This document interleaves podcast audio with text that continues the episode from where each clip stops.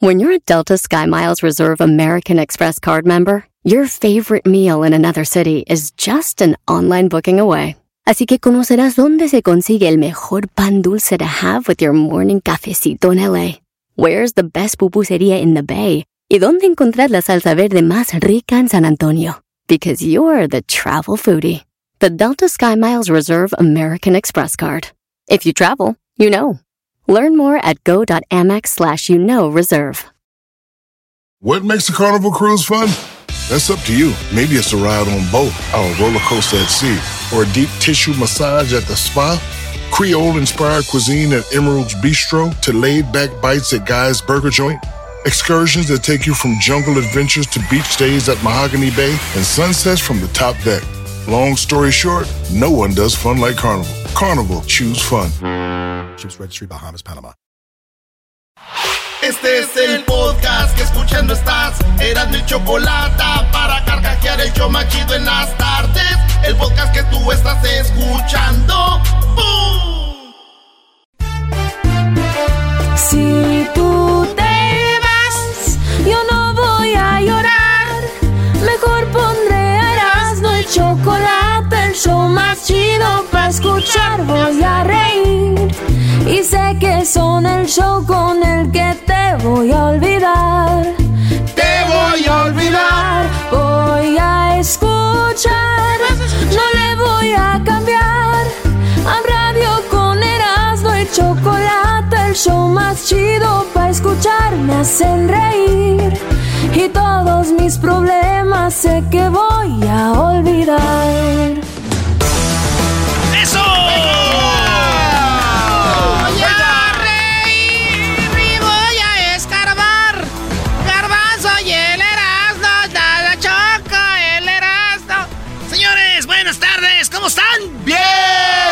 Sabemos que tú no, porque todavía te duele lo de la América, chiquitín. No, ya se andó la herida, güey. Ya va a andar sanando. No. Sí, Garbanzo. Venga de ahí. De Garbanzo, para el dolor de... Bueno, señores, vámonos, porque en la número 1 de las 10 de Erasmo aparece nada más ni nada menos que este video que les vamos a enseñar en las redes sociales. Pero aquí, óiganlo bien. Una señora en Nashville, en Estados Unidos, en Tennessee, está orando en la iglesia, ¿se imaginan ustedes? Es que en la iglesia se oyen todos los golpes así de... En el cielo una hermosa mañana. Y de repente llegan 3 afroamericanas. Esta señora está sentada orando, llega una de ellas... Y la agarra de las manos y le dice, vamos a orar juntas. Le dice a la señora, güey. Y como están orando juntas, de repente la otra, y como le dice, cierre los ojos y la agarra de las manos. La otra que está atrás le abre la cartera, le saca el dinero y se lleva la cartera. E empezaron, yo no sé cómo usan tarjetas para gastar. Gastaron un dineral, güey. Ya agarraron a una de las morras. Pero las demás están prófugas. Esto pasó en Nashville, Tennessee. Mm-hmm. Eso es lo que pasó y las tienen... Esta señora le roban en la iglesia. Yo digo, esto fue un santo robo. Hoy nomás. Otra cosa es que Diosito le dije... Las que robaron, acuérdense en dónde robaron, en una iglesia. Sí, pecado. ¿Qué hemos dicho? Que Dios es el que... Todo es por Dios. Sí. ¿O no? Sí. No todo, no. O sea, güey, Dios no quiso que ella robaran, brody. Pero la señora está orando. A lo mejor Dios tenía que verla cuidado de que no le robaran. Sí. Entonces yo pienso que pudo mal la oración de las rateras. ¿Cuál fue la oración?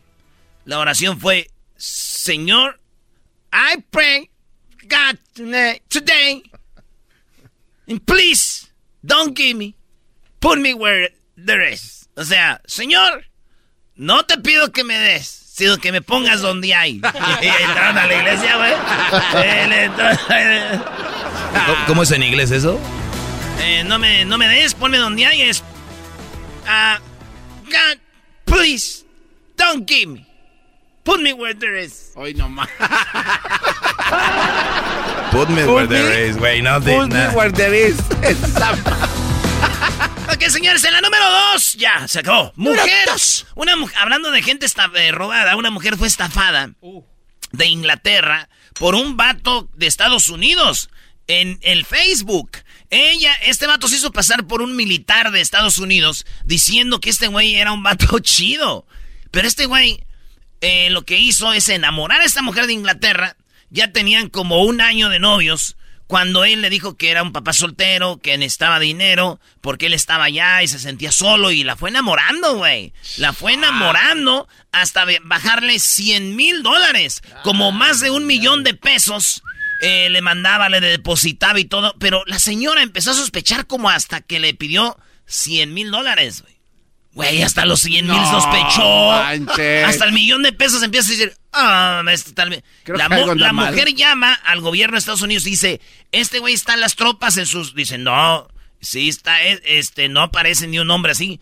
En las fotos no eran del vato, era de un vato que sí era del Army, de la Armada de Estados Unidos, que era un capitán y tenía fotos con acá, todo. No, dijo ella, yo no había sospechado nada, me hizo pensar. Y entonces se le bajaron ese dinero, dijo, lo digo. Dice, ya pagué $50,000. Ya casi $500,000 de... Ya nos quedan $50,000, pero nomás lo digo para que no les vayan a cuidado ahí. Y yo que enamorada, dando dinero y todo ese rollo, güey. Pero ¿cómo se da cuenta? Empieza a sospechar hasta que van ya casi $100,000. Esto me recuerda la historia del vato que quería ser adivino. Ah, caray, ¿cuál es esa? No me la sé. Un vato llegó con un adivino, le dijo, yo quiero aprender a ser adivino. Dijo, ¿de verdad? Dijo, sí. Dijo, ok, métete aquí al cuarto. Dijo, ok. Dijo, quítate la camisa. Dijo, sí, claro que sí. Dijo, muy bien, quítate tus zapatos. Dijo, ¿los zapatos? Sí, si quieres ser adivino o no. Dijo, ah, sí, sí, sí. Se quita los zapatos y está ahí, lo dice, ya. ¿Tienes ganas de ser adivino? Sí. Quítate el pantalón. Dijo, ah, claro que sí, señor. Se quita el pantalón. Muy bien, muy bien. Dijo, ahora bájate tus calzoncitos. Dijo, oiga, ¿usted me quiere violar? Dijo, muy bien, ya estás aprendiendo, muy bien. ¡Eso! O sea, güey, se dio cuenta que lo quería violar y hasta que... ¡Ay, hijo de la chuchamoy! ¡Ay, mamá, ya la de cebolla! ¡Ay, no, mamá! Bueno, bien.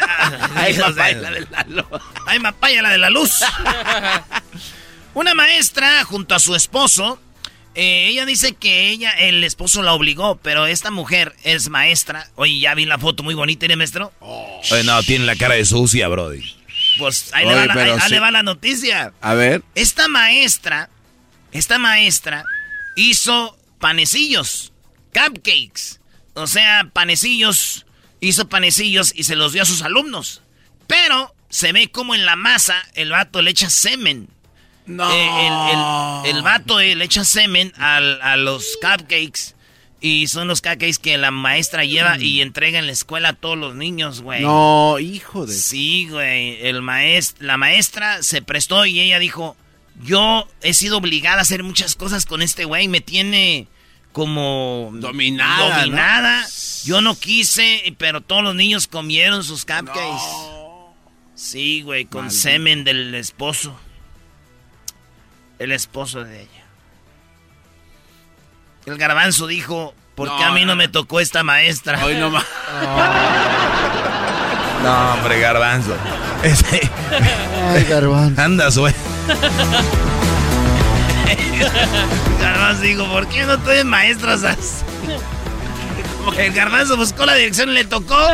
Dijo, oiga, ya no tienen cupcakes. Anda, eres una loquilla, garbanzo. Te pasan de mí. Ay, garbanzo, aunque qué buena idea. En el segundo, por favor. Qué buena idea, mi amor.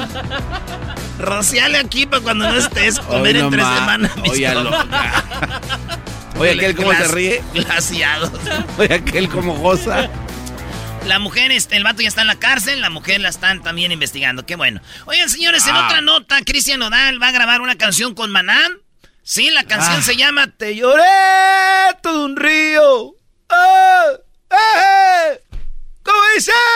Ah, no, ese es Luis Miguel, mezclado con Alex. No, Fer, ¿no? ¿Cómo dice? Pues ahí está, Cristian Nodal con... Pues Maná, qué chido, ¿no? ¿Aquí quién se beneficia, maestro? No, pues Maná, brody. Siempre los rockeros se van a beneficiar del regional mexicano. Cuando, sí, cuando empiezan a bajar dicen, vamos a buscar a ver a quién le toca. A ver ya, el fantasma ya. ¡Firme! ¡Vamos sobre ellos! Le dijo, Fer, ¿por qué no grabamos la de Rayando? Ah, no, mejor no, ¿verdad? ¡Oh! El que la agarró, le agarró. Sí, esa. Magistral. Ya, claro que yo lo que hago es magistral, tú, Garbanzo. Sí. ¿Te imaginas Rayando el Sol? Yo quiero presentar la canción. Oye, ya lo hizo con Alejandro. ¿Ya lo hizo con Alejandro? Rayando el sol. La Belinda, bueno, ahí está. Es que ya no hay otro vato más rayado que Nodal, güey. Es un chiste. Perdón. Pero bueno. Vámonos con otra nota, señores. Pon la musiquita de como que andamos siguiendo a alguien, güey. De carros, como que estamos siguiendo a alguien. ¡Sígalo!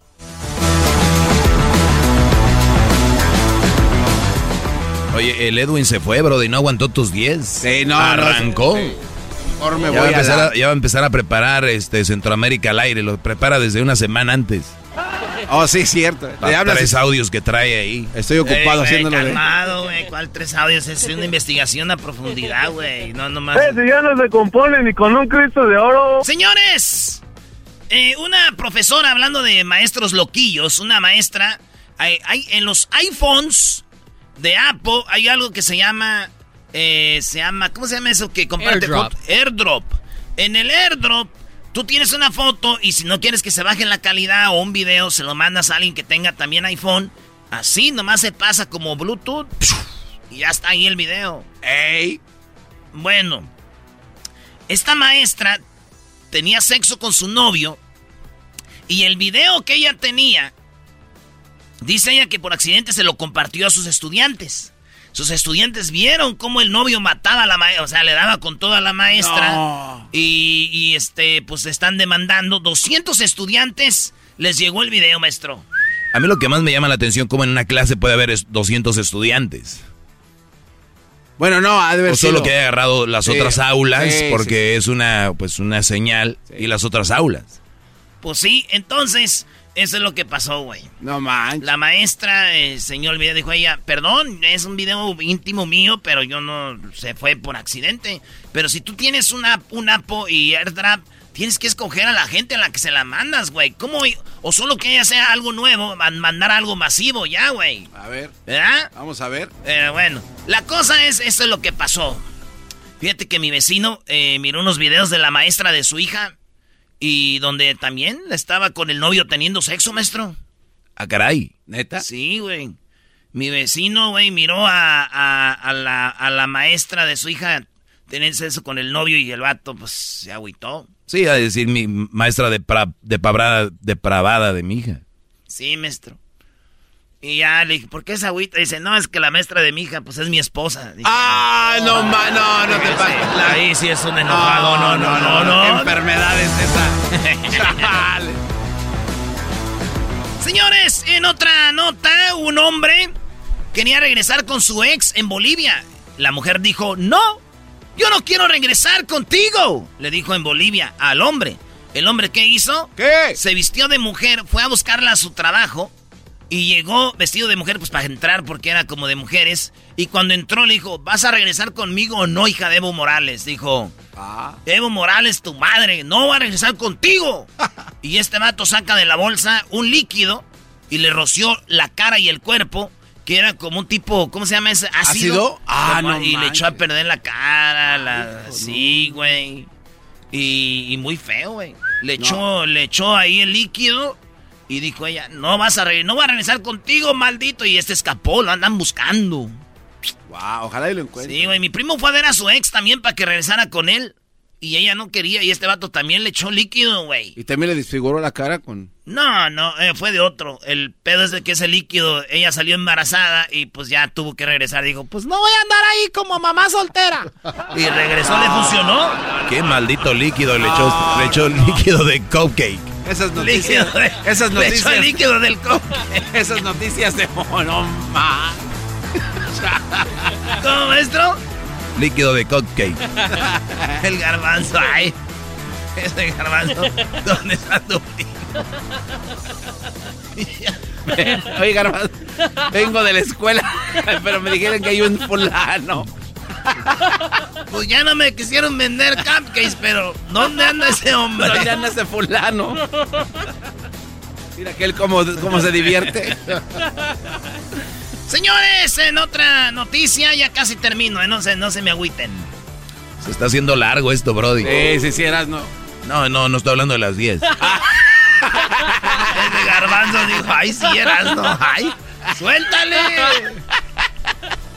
Chale. Oigan, en otra nota, imagínense ustedes que ven en la calle una morra de 33 años, tú tienes 44, y esa mujer la recoges de la calle porque es bonita, dices tú, la voy a traer a mi casa. Después de muchos días de verla en la calle, empezó a hablar con ella y se enamoró de ella y se la llevó a vivir a su casa este hombre. Él de 44, ella 33 años, joven.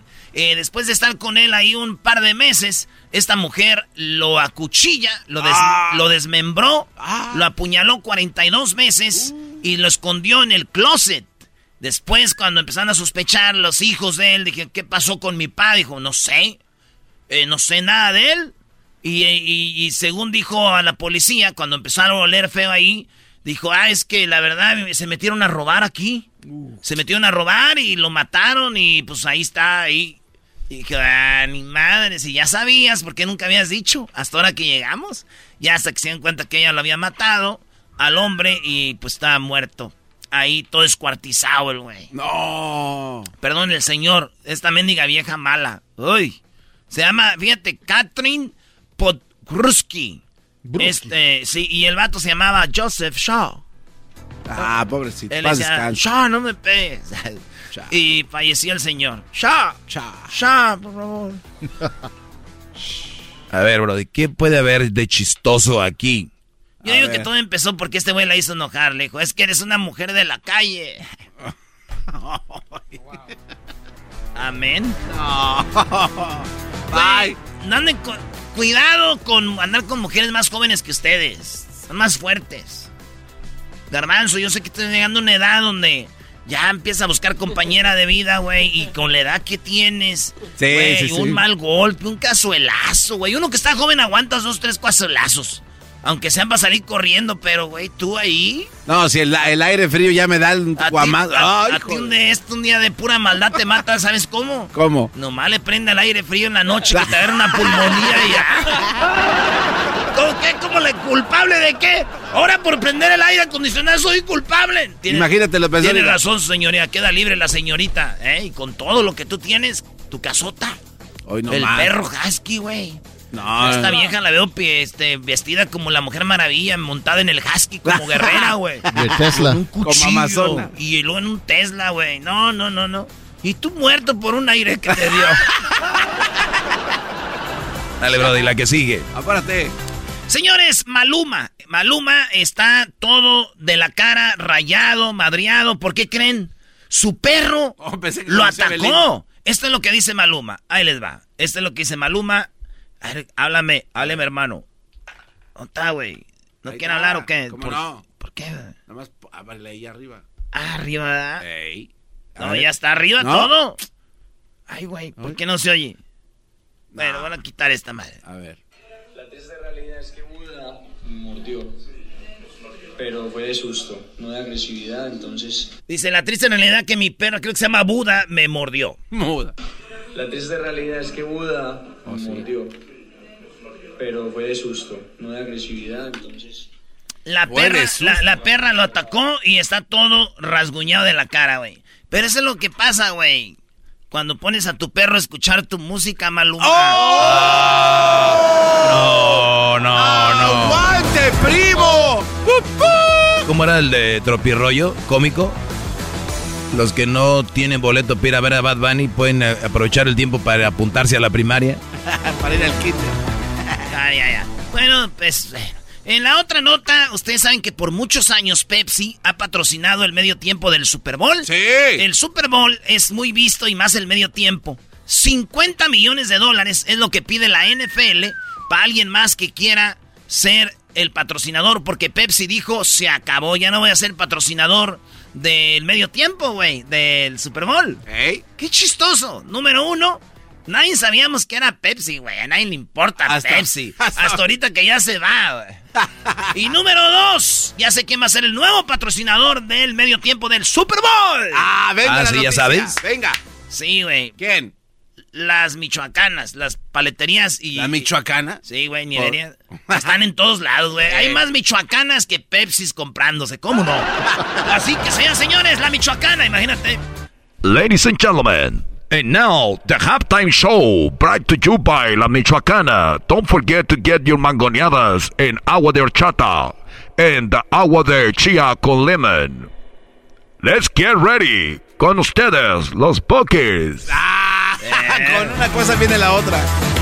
Muy bueno. Y por último, señores, un muchacho a los 12 años, su mamá vino y le dijo, hijo, si tú no usas redes sociales hasta los 18, te voy a dar $1,800. Ay, güey. Como $20,000 pesos, güey. Buena lana. Le dijo, hijo, te voy a dar todo este dinero.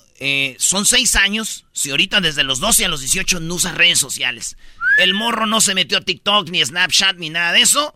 Y se cumplieron los 6 años, señores. Ya recibió $1,800, como $20,000 pesos. ¿Y qué aguantador creen? El morro dice, me gustó porque el tiempo lo usé yo, o lo he usado. Me concentré en la escuela, en los deportes. Y nada, con mis amigos gordos, matando gente y todo ese rollo. Ah, bueno. No dijo de gordos. Y el vato estaba viendo las noticias y dijo, ya, dijo el esposo a la esposa, ve, y mi amor, fíjate, hagamos eso con el Brian. Y la mujer dijo, te voy a dar a ti $20,000, hijo a tu pinche madre. Oh. Para que no te metas a OnlyFans y así ahorramos mucho dinero. Ya me di cuenta, estúpido. $20,000. No. No hubiéramos comprado una casa, un terreno. Pero ahí andas sacando esas viejas. Ya me voy. Bye. Esto es... Chido pa' escuchar, este es el podcast que a mí me hace carcajear. Era mi Chocolata.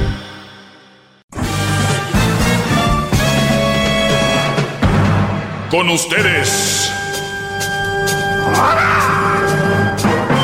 el que incomoda a los mandilones y las malas mujeres, mejor conocido como el maestro. Aquí está el sensei. Él es el Doggy. ¡Bravo! ¡Doggy! Muy bien, muchachos, espero que estén bien. A toda la raza, gracias por estar escuchando. Si escuchan en el podcast, pues gracias. Ya saben, ahí nos encuentran en podcast como Erasmo y La Chocolata. Ahí están todas mis clases. En Spotify, iTunes, TuneIn, Pandora, Amazon Music, elerasno.com, y ahí pueden encontrar. Pues bien, muchachos, me hacen muchas preguntas, voy a contestar rápido para no meterle mucho preámbulo a esto. Dice, ¿Viagra o nopalitos? Pues bueno, ¿qué significa eso? Que no tener relaciones sexuales, ¿no? Me imagino que es la segunda opción. O sea, ¿Viagra o no tener sexo? Ah, no, pues la Viagra es una herramienta para la gente que la necesita. O sea, nunca le tengan miedo ustedes a la Viagra, muchachos. Si obviamente la necesitan, van, se hacen un examen. El doctor dice cómo están del corazón, porque hay que recordar que eso te da para que la sangre corra más rápido. Hay que ver cómo andas del motor. Y por qué no. Digo, si es algo. Ahora, si lo haces por hacerlo, creo que no sería muy buena idea. Pero les voy a decir cuál es la mejor Viagra, muchachos. La mejor Viagra es, obviamente, comer bien, alimentarte bien, hacer ejercicio. Y miren, como mano de albañil, diría el Erasmo, ustedes no van a necesitar ninguna preocupación por eso. Pues bien, eso es por ese lado. Me preguntan acá, dice, no es pregunta, me encanta su programa, maestro, es una mujer. Dice, gracias por poner a las viejas flojas en su lugar. Es que hay muchas mujeres que están conmigo porque ellas saben que hay mujeres que no valen un tostón. Entonces ellas dicen, y hay otras, las que están más tontas, dicen, ese habla mal de las mujeres, ese hombre, Ese hombre anda hablando mal de la... No. Cuidado. Vean, escuchen bien de cuáles mujeres. Por lo tanto, quiere decir que tenemos mujeres que no son para una relación, que no valen un tostón. En lugar de estarles diciendo flojas, quererlas golpear, quererlas poner el cuerno, que... No, brodis, no hay que llegar a eso, hay que dejarlas, no hay que violentar a nadie, esta mujer no es para ti. En lugar de que estés hablando mal de ella con los compas, si es que haces eso, o en lugar de estarle diciendo, es que tú... No. Mira, tranquilo y di, Señor, dame la fuerza para alejarme de esta mujer que no es para mí. Y ya, pero no, les encanta el pedo, el pleito ahí, que tú, que yo, que no sé qué. Para mis alumnos, de verdad... Alumnos sanos, no se puede, me voy. Pero eres un poco hombre, ¿cómo es posible que te vayas? Cobarde, te fuiste. Sí, venga, usted échele, mija, dígame todo lo que quiera, ¿qué más? Yo aquí hago la lista. Y se acabó. Muchos tienen miedo a que les digan eso. Cobarde, eres un esto, el otro. Ok, uy, qué miedo. Mira cómo estoy temblando, como diría Chicoche. Otra cosa, me pregunta por acá, ¿por qué siempre una mamá soltera siempre me recuerda cosas que le decía a su ex? Güey, ustedes no deben de entrar con una mujer que menciona al ex, ni de juego. Es que mi... Bye, en cuanto menos piensen, esos exes regresan y adiós, brody. Dice acá, ¿por qué un hombre que... Oiga, maestro, perdón que lo interrumpe, pero ¿por qué no profundiza un poco más? Porque tal vez hay mucha gente que se perdió esa clase, estuvo muy interesante, en donde si la mujer trae al ex muy a menudo a las relaciones porque está con el plan B, están ahí... Aunque no sea muy a menudo, que lo traiga unas cuantas veces, ya es... Cuidado, brody. Una mujer que está feliz y contenta contigo... Se le olvida hasta la mamá. Se le olvida hasta sus papás. ¿Quién fregas va a estar trayendo a su ex a la relación? ¿Quién? ¿Solo una loca que quiere estarte a ti culpando por que le hizo el ex? Cuidado con que llegues tarde, porque acuérdate que lo que me pasó. Entonces el bro le dice, oye, ¿yo qué tengo que ver con eso? Y luego ya le bajan ellas al ritmo y te hacen sentir mal con... Es que tú no sabes lo que yo he pasado. Es que tú no sabes lo que yo he vivido. Y tú, y los mensos. No, mi amor, perdón. O sea, el brody termina pidiéndole perdón a ella por sus inseguridades de ella. Porque en su mente cree que van a venir con una copa.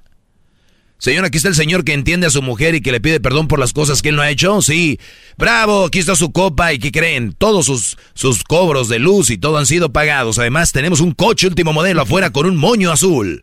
No va a pasar eso. No sean tontos, no hay nadie. Ni siquiera ella a la que tú le haces el paro te va a hacer una carta de agradecimiento. Si mi amor, me muero por ti, gracias por todo. No. El Día del Padre, el Día del Internacional del Hombre, serás un día normal.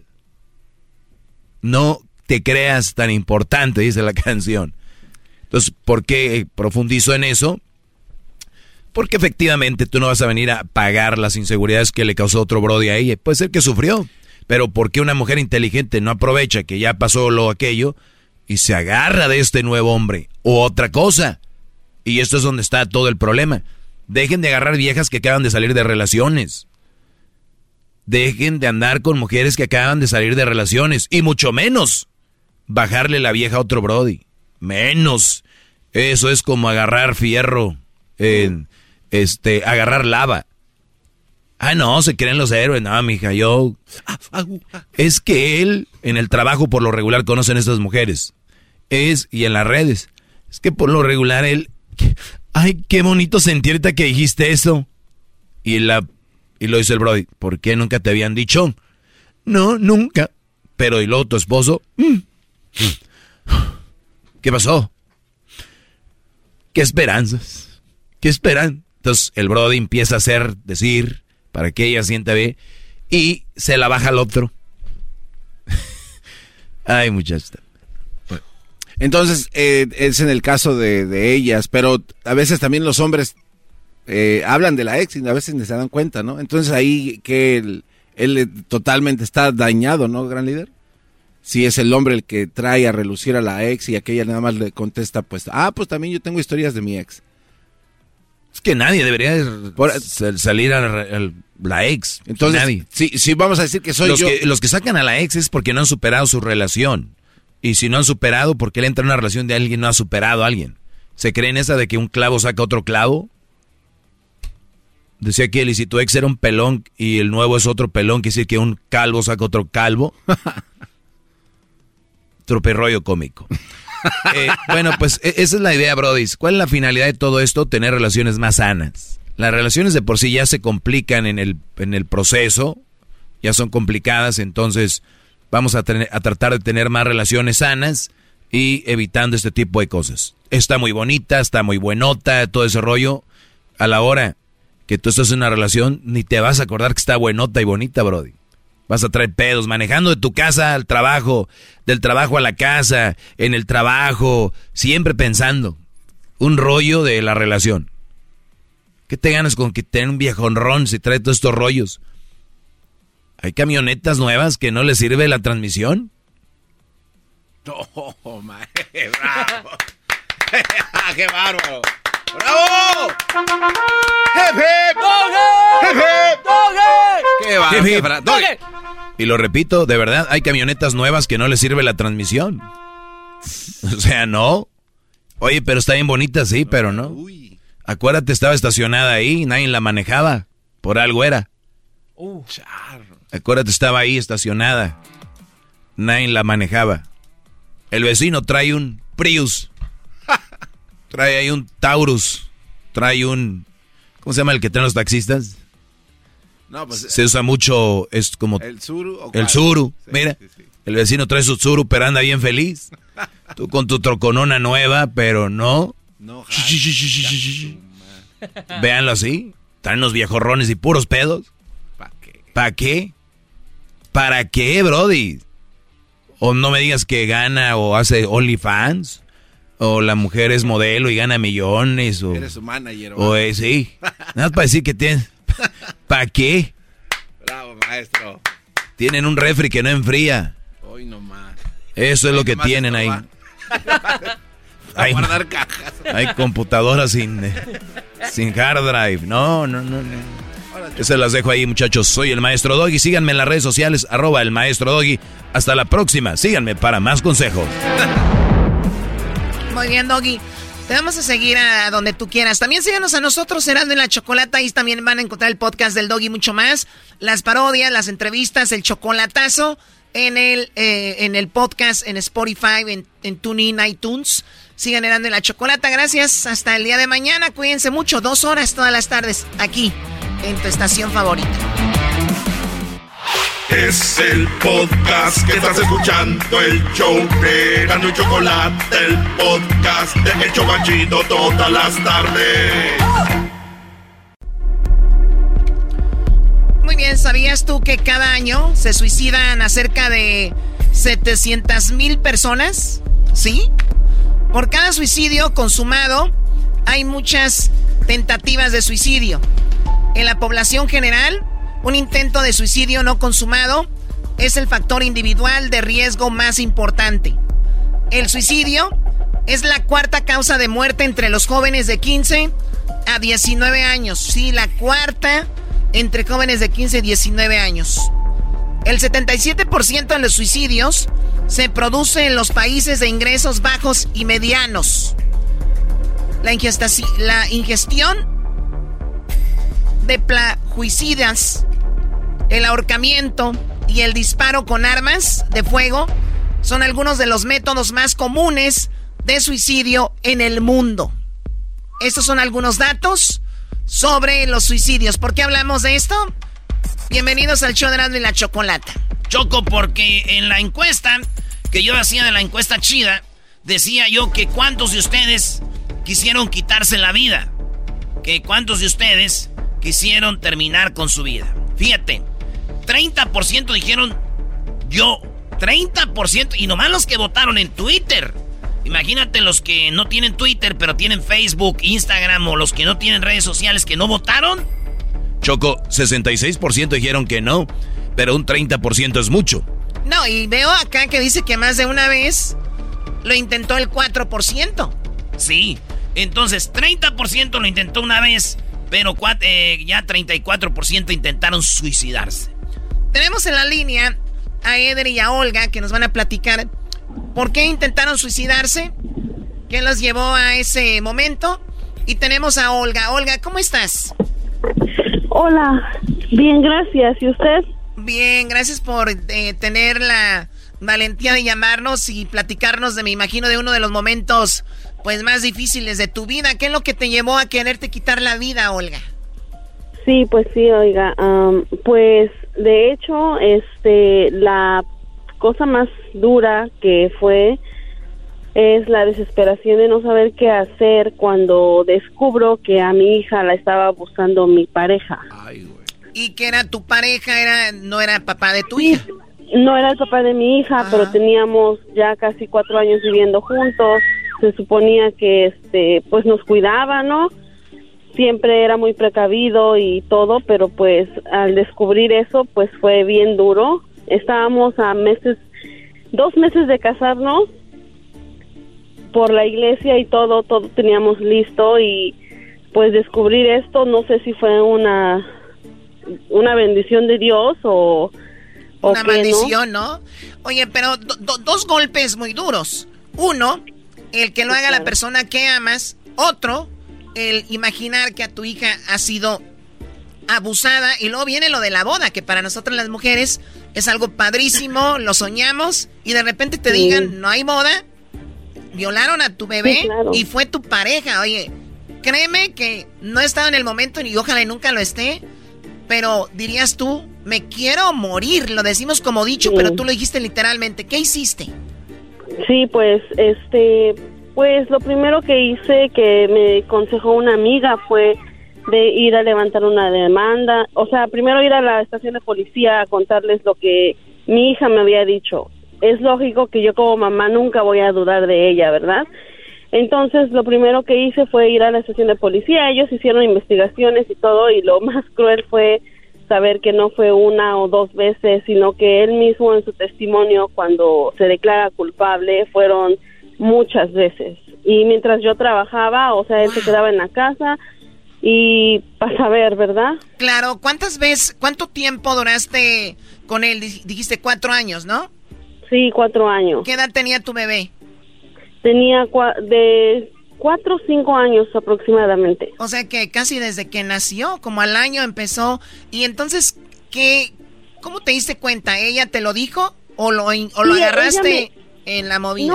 No, ella me lo dijo. Ella como que un día se sintió con esas ganas de decirme, pues es que esta persona me hace lo que mi papá no me hace, y mi papá me abraza, me quiere, me cuida, porque frecuentaba a su papá,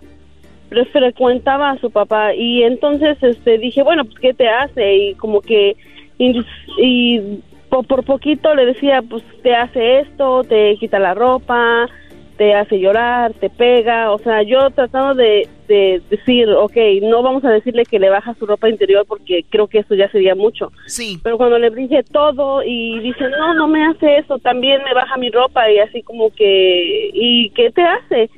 Y créeme que es un momento súper, súper desesperante, porque no sé ni qué hacer, no se sabe ni qué sentir en ese momento. No sé cómo reaccionar. O sea, ella te dijo, mi papá no me hace las cosas que me hace tu novio. Sí. Y tu novio me baja la ropa y me toca ahí. Sí. ¿Y entonces, ese hombre dónde está ahorita? ¿En la cárcel? Sí, él tiene 50 años de cárcel. 50 años de cárcel. Ahora, hablando del suicidio, que es el tema, uh-huh, ¿qué onda? ¿Decidiste tú quitarte la vida? ¿De qué manera?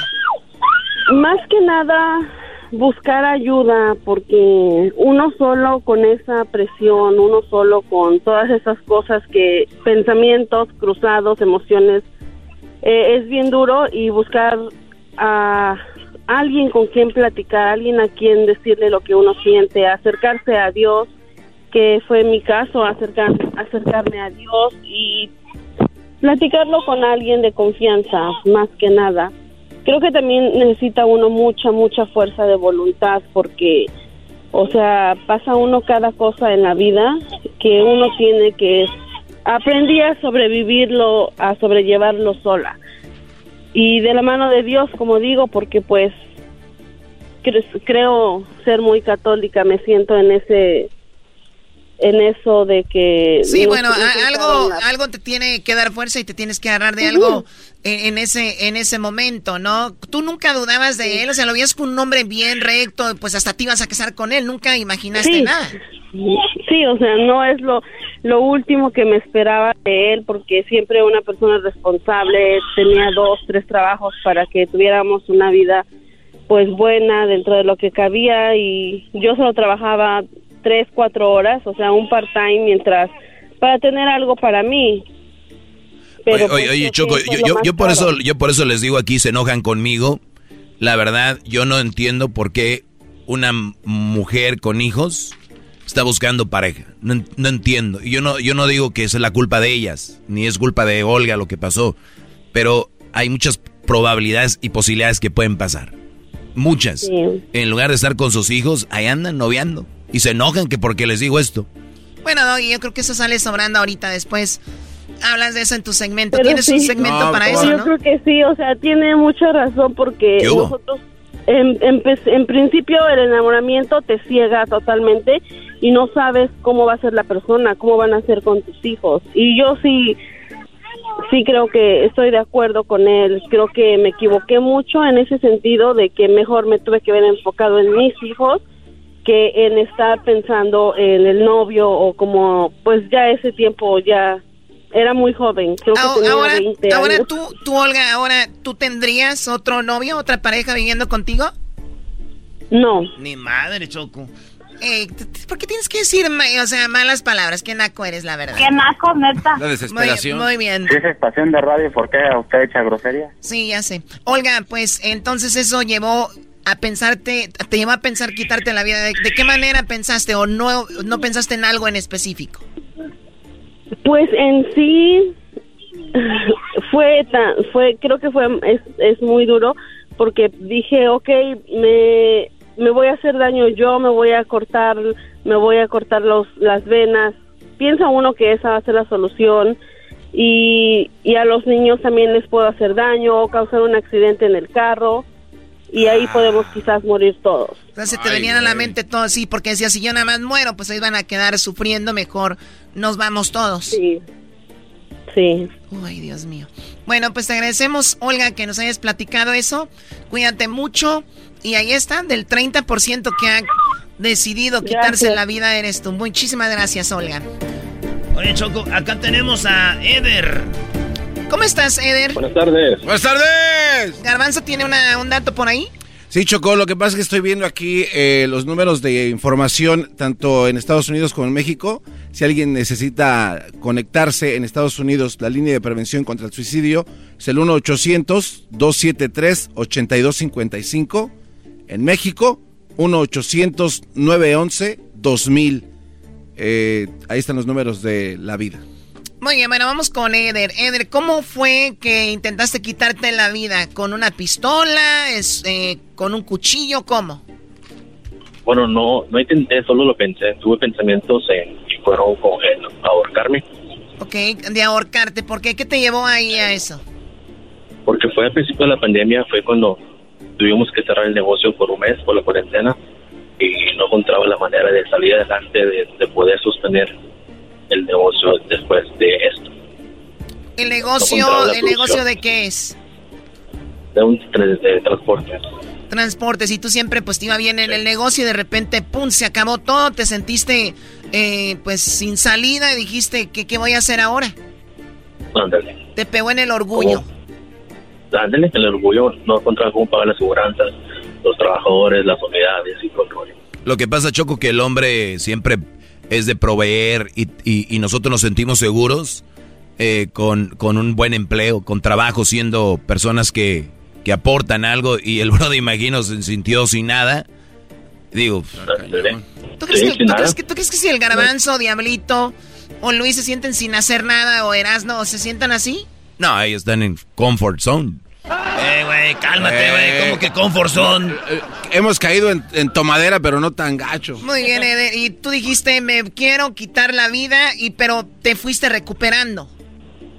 Sí, porque a los días siguientes, al día siguiente, al segundo día que pensé eso, pensé durante una semana, y a los días mi novia me dijo que íbamos a ser papás.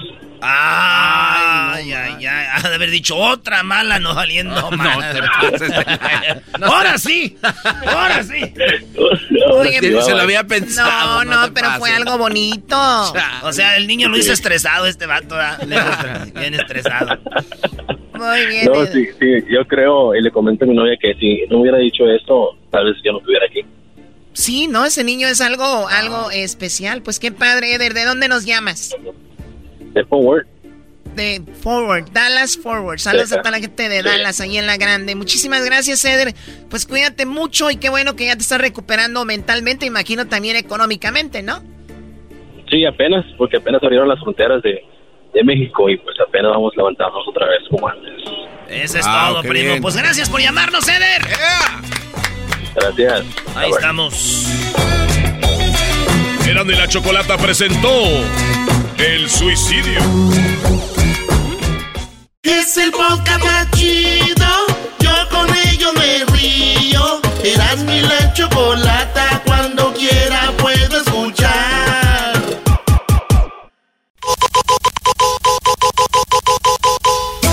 ¡Sí! ¡Show más chido! Centroamérica a la aire. Erasmo y Chocolata. Centroamérica a la aire. Salvador, Honduras, Costa Rica, Nicaragua. ¡Pum! Ese debería ser el oficial. No, oye, hasta que te pusiste creativo, güey. Hasta que le pegó. Oye, no, y ya de ser pirateado, porque... Como dijo el bazooka. 10 años después. Sí, bueno.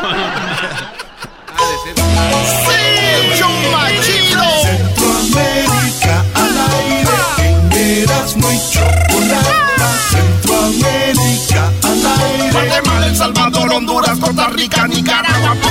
Y toda la noche pasé con Maruca comiendo pupusa, comiendo. Muy bien, bueno, ya es jueves, ya tenemos a Edwin. Edwin, saludos a toda la gente de Centroamérica, desde Guatemala hasta, pues, llegando a Colombia. Aquí tenemos a Edwin, nacido en Guatemala, que... Edwin, México ganó supuestamente la bandera más bonita en una encuesta en una página española. Sí. En segundo lugar quedó la peruana y en tercero, mira, quedó... La de Guatemala, la guatemalteca. Es que Chocolata, nuestro escudo, está muy bonito ahí, el quetzal.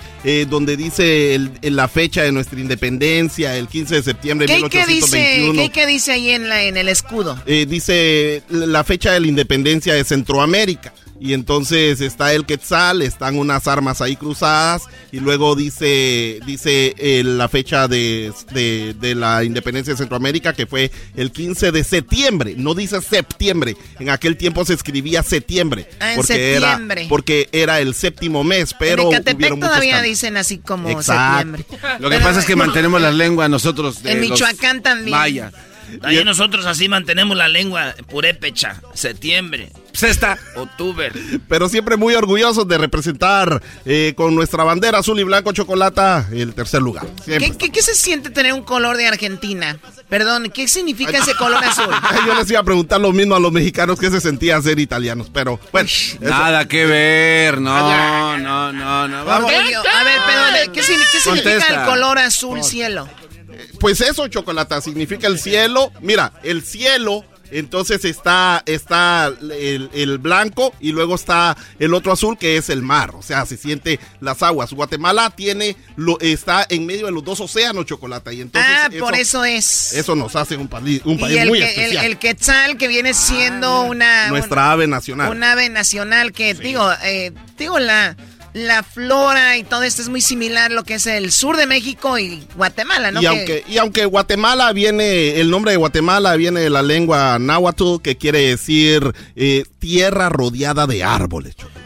Oye, brody, entonces México le roba a Guatemala como Estados Unidos le robó a México tierra, ¿no? A mí no me gustaría decir de que se robaron, simplemente recuerda que cuando se independizaron fue casi al mismo tiempo, o sea, México se independizó 10 años antes que Guatemala y entonces había ciertos terrenos que decidieron si se quedaban con Guatemala o Centroamérica o se quedaban con México. Eso fue lo que pasó con Chiapas. Ah, dijeron como lo de Rusia. Nosotros queremos estar con Rusia, órale, para acá entonces. Eso fue gracias al gran general Federico Beltrán. Y hay más billete, dijeron los chiapanecos bien. Y dijeron, vámonos con México. Perfecto, pues bueno, vamos con la primera nota de Centroamérica al aire. ¿Quién es? ¿Guatemala? Nos vamos a Guatemala, Chocolata, donde el alcalde de Mixco, el Neto Brand, impuso unas nuevas medidas para el transporte pesado. O sea, allá el transporte pesado andan tan locos, Chocolata, y hay tanto tráfico que están atropellando a un montón de gente. Hay muchos accidentes, están manejando tan loco que vuelcan y todo. Y entonces este alcalde dijo que en lugar de cruzar la ciudad entre las 5 o 6 de la tarde, van a parar de cruzar la ciudad a las 4 de la tarde. Y esto a ver, o sea, están encontrando en el mundo, alguien encontró una solución al tráfico. Pues no es encontrar la solución al tráfico, es para que ya no manejen tan loco, Chocolata, y aquí está lo que les dijo. Incluso les ofreció darles una... Bueno, a las 4 se para esto. Que bajen la velocidad, que vean los frenos, que vean mecánicamente y no obedecen, no entienden y matan a la gente. Y lo peor de todo es que salen vivos. El de hoy salió vivo. Si yo hubiera ido y lo hubiera ido a encontrar, perdón la palabra, pero lo hubiera talegueado. Pero no es justo que salga sin rasguños por venir rápido, porque tienen miedo que los agarre la hora de la restricción. O sea, hablan los del transporte público. Al transporte pesado. Entonces le iba a dar una talegueada, Chocolata. ¿Qué es talegueada? Yo le hubiera dado una talegueada. En Guatemala, taleguear es cuando alguien le va a ir a golpear. Es una madriza, Choco. Una madriza, es golpear. Perdón la palabra, pero ya le hubiera dado una puta. Te la va a dar la Choco a ti. Erasno, ¿qué onda contigo? Te la va a dar la... Es para que se entienda bien, es lo que más. Yo hubiera sido, le hubiera dado una puta. No. Eso sí es. Chocolata, bueno. Eso sí es lo que está pasando. Eso sí es un golpe. El Garbanzo está viendo en el espejo. Esa sí es una... No, que al Erasmo le dieron una talegueada ahorita. A Erasmo le dimos la talegueada. A ver, hermanos de talega, órale. Choco. A ver, Edwin. Bueno, Chocolata. A mí me dijiste manos de talega. Sí, le dije a Edwin que siga con su reporte. Eso es lo que es la talega, ¿no? Es como donde se pasa el café, se filtra, una cosa así. ¿Alguna duda, chiquitita? No es eso, algo así. Entonces, ¿qué es, Choco? A ver, vamos, Edwin, por favor. Chocolata, nos vamos a Costa Rica, donde el pasado jueves la Dirección de Migración de Costa Rica anunció que a partir de esta semana, Chocolata, exigirían una visa de tránsito a los viajeros cubanos, Chocolata. Entonces, solo a los cubanos. A los cubanos. Entonces, estos cubanos allá en La Habana armaron un despelote allí en la embajada costarricense, Chocolata, y prácticamente hicieron que el embajador saliera a dar una disculpa o explicarles por qué hacía esto, aunque ellos están enojados porque ya muchos de ellos tenían comprado sus boletos. Pero no les dijeron, no van a poder viajar tal fecha porque van a necesitar visa. Van a tardar casi un mes en darles ese tipo de visa, Chocolata. Entonces, aquí está lo que están diciendo, ahí protestando los cubanos. A los ticos. O sea, a ver, porque una cosa, tú vas, por ejemplo, yo voy a Londres y ya hago una escala en Nueva York, viajando de México. Y de repente me dicen en Estados Unidos, vas a hacer escala en Estados Unidos, tienes que sacar visa para estar en Estados Unidos. Oye, yo no me voy a quedar ahí, nada más voy a hacer una escala. No, visa. Y eso es lo que estaba pidiendo Costa Rica. Y los requisitos, cubanos. Chocolata, están pidiendo que tengan buen sueldo. Así como es como ya prácticamente está más difícil que sacar la visa de Estados Unidos. Pues imagínate, ahora vamos a escucharlo. Oye, cuando te compré el pasaje no existía eso. Es una visa de tránsito. Pues eso no, queremos volar. Compramos los boletos, ¿verdad? Eso no existía cuando saqué mi pasaje. No existía. Bueno, o sea, dice, cuando compré mi pasaje, señora, pero vamos a decir que eso es lo que pide el país, pues la agarraron a la mitad, sorry. Pero yo creo que debieron... Entonces, ¿nunca van a cambiar la ley? No, se cambia la ley y dice a los nuevos que vayan a comprar. Entonces, sí. Eso la señora ya lo tenía, Choco, lo agarraron a la mitad. Venía medio camino. ¿Por qué te burlas, Choco? Sí, Choco. Oh, sí. ya estaba no, se está volando la Choco, ya la vi. Así suena tu tía cuando le dices que te vas a casar. Y que va a ser la madrina. Y la encargada de comprar el pastel de la boda. Y cuando le dicen que si compra el pastel de 15 pisos, le regalan los muñequitos. Y cuando se da cuenta de que pagar más por algo que no necesita, no es un buen deal. Pero no te preocupes porque no todos los deals son malos. En AT&T, ella no necesita el plan más caro para obtener sus mejores ofertas en smartphones. Hasta en el nuevo Samsung Galaxy S24 Plus, ahora con Galaxy AI. Descubre cómo obtener el nuevo Samsung Galaxy S24 Plus con AI por cuenta nuestra con intercambio elegible. Conectarlo cambia todo. AT&T. Las ofertas varían según el dispositivo. Están sujetas a cambios. La oferta del S24 Plus de 256 GB disponible por tiempo limitado. Sujeto a términos y restricciones. Visita tt.com/ES-US/Samsung para más detalles. Oh, oh, oh, O'Reilly. ¿Tus limpiaparabrisas hacen ruido o manchan en lugar de limpiar? Cuando sea tiempo de reemplazarlos, visita O'Reilly Auto Parts, en donde encontrarás las mejores marcas a los precios más bajos. Nuestros profesionales en autopartes te ayudarán a encontrar los limpiaparabrisas correctos. Además, te los pueden instalar gratis. Visita O'Reilly Auto Parts hoy mismo. Oh, oh, oh, O'Reilly Auto Parts. Yo sentí que estaba viendo la corte de... ¿Cómo se llama? La tremenda corte. La tremenda corte de justicia. Oye, cuando te compré el pasaje no existía eso. ¡Tres patines! ¡Vice tránsito! Pues eso no, queremos volar. ¿Volar? Sí. ¿Compramos los boletos ya? ¡Eso no existía cuando saqué mi pasaje! ¡No existía! ¡No existía! Muy pronto, el Caribe al aire.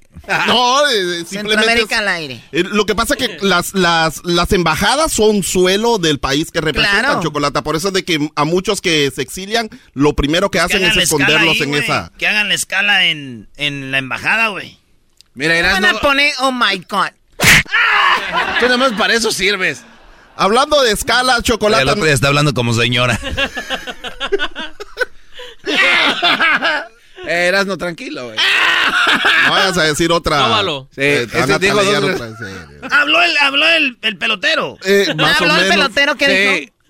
Oye, chico, yo me gustaría hacer una escala y llegar ahí y agarrar a los que están pidiendo la visa y ponerle una ¿qué, chico?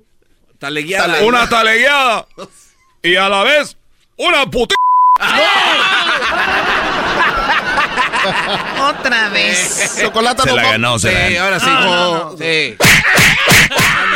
No seas bayunco. Esa sí es una. Muy bien, venga, tú, cállate. Chocolata, nos vamos a Honduras, donde miembros de las bases del Partido Nacional al que representaba o representa el expresidente ahora arrestado por narcotráfico, Chocolata, el señor Juan Orlando. ¿Ya lo extraditaron o todavía no? No, todavía lo tienen ahí. Aguanta, Choco, que se pusieron, hicieron una vigilia, una jornada de oración. Cientos de hondureños. Para que lo traten bien y que no lo extraditen, Chocolata. Están ahí enfrente de donde lo tienen detenido y prácticamente defendiéndolo porque él fue un buen presidente. Eso es lo que ellos dicen y escucha lo que está diciendo esa señora que es abogada y otro joven que lo apoya al 1000%. No puedo creer esto. Pero nosotros estamos por el Juan Orlando amigo, por el Juan Orlando padre y por el Juan Orlando hijo. Por eso estamos apoyándolo acá. Estamos muy sorprendidos, ¿verdad? Cómo está actuando el gobierno americano. Cuando hace poco, hace un año, lo estaban condecorando al presidente Juan Orlando Hernández por la lucha contra el narcotráfico. Y hoy, lastimosamente, así le pagan a él. Este dice que lo estaban condecorando, lo que él no sabe de que lo estaban investigando, porque acaban de agarrar al hermano y el hermano ya está prestando su tiempo en la cárcel. Oye, esto de gente fanática de políticos es cada vez más triste, ¿no? Sí. O sea, el pueblo es muy noble, por no decir otra cosa. Sí. Cada vez ver gente peleándose por un político, viendo dónde está este señor, por favor. El hermano ya detenido y él está ahí y la gente haciendo una homelía. Pobrecito. No, pero sí. A ver, vamos a decir que no tiene nada que ver, ojalá y salga. Y si es culpable, pues que pague lo que tiene que pagar. Lo que decía esta señora también era que algo ella esperaba que lo juzgara el Señor, que Dios lo juzgara, que no lo juzgáramos aquí, sino que lo juzgara Dios. Dice. Oye, habló el Cucuy. ¿Habló el Cucuy? Él es de Honduras. Hermano, hola. Pim, pom, pam. Quiero decirles a toda la gente, hombre, que nosotros hemos por muchos años, hombre, ayudado a la comunidad y queremos pedir la ayuda por la oración para que nosotros ayudemos al presidente de Honduras. Pero viéndolo bien, es un hombre que hizo maldades, hombre, al pueblo, robó el dinero y el dinero, hombre, te está viendo las cosas que no debería hacer, hombre. Yo lo único que quiero decir, queridos hermanos, es de que como quisiera estar yo en Honduras, hombre. ¿Para qué, Cucuy? Para llegar y darle una chimba, darle una cachimbiada y darle una talegueada. Y también, como dijo el pelotero, y Erasmo, hombre, darle una potente. No. Choco, nos quedamos en Honduras, donde un hombre llamado Carlos Ávila. Dale una. Fíjate que él es un. Bueno, era porque se dedicaba a ser guardia de seguridad, pero con el uniforme se ponía a hacer videos de TikTok. Este guardia, y luego lo despidieron. ¿Guardia de seguridad? Sí, lo despidieron. Porque andaba haciéndolo con uniforme, pero ahora todavía les anda cobrando a los que le deben. No, y eso está bien. Le tienen que pagar. Pero lo despidieron, eso no se hace aquí, toma tu dinero y vete. Así tiene que ser. Pero aquí está lo que dijo y está haciendo billete ya. No es denuncia, sinceramente, solo es para que me agilicen el pago, pues, porque a mí me despidieron, yo soy el guardia que hizo un TikTok bailando, en la empresa de seguridad de Top Star. Sí, pero el TikTok me despidieron. ¿Y qué bailaba? Bailé como el tratrá, dice, aquí hice varios, entonces por eso me despidieron. ¿Pero cuál es su TikTok más famoso? No, el TikTok más famoso es el del despido, el que me salen corriendo. El TikTok más famoso es cuando el del despido que me corren. Sí, ya lleva como 1,000,000 y centavos, Chocolata, de vistas, pero... Yo pienso que... de vistas, no le digan eso al diablito. Que... Top Star. Sí, pero el TikTok me despiden. ¿Y qué bailaba? Bailé como el tratrá. Dice, aquí se va. Bailaba el tratrán. Así que quiero agradecer a toda la gente que me manda todos esos videos a Centroamérica al aire en Facebook e Instagram, donde nos pueden seguir. Dales crédito para que la gente se emocione y empiece a mandarte más, bro. Claro, ahí ya saben, cualquier cosa que esté pasando en su rancho, mucha, o en su barrio, ahí en su cantón, mándennos lo que está pasando ahí y no se van a encachimbar cuando ponemos cosas que no les gustan. Choco, ¿te recuerdo algo? Sí, Garbanzo. La vez pasada dijeron que si no subía 5 seguidores más, algo iba a suceder con las redes sociales. Tú dijiste, ya empezó. Sí, vamos a revisar. Dije que si Centroamérica Live ya no subían los seguidores en las redes sociales, yo iba a tener que despedir este segmento. La verdad. Pero necesitábamos 2, ¿verdad, Chocolata? Porque Garbanzo dice 5, pero eran 2 más necesitábamos. Bueno. Yo lo único que sé es de que tienen que hacer algo con ese segmento porque a mí me están diciendo si no tienes seguidores en esas redes sociales significa que a nadie le importa Centroamérica. Chocolata, empezando el próximo mes empezamos con el podcast también. Vamos a empezar con el podcast que va a salir todo por semana. No. Sí, pero el TikTok me despiden. ¿Y qué bailaba? Bailé como el tratrá.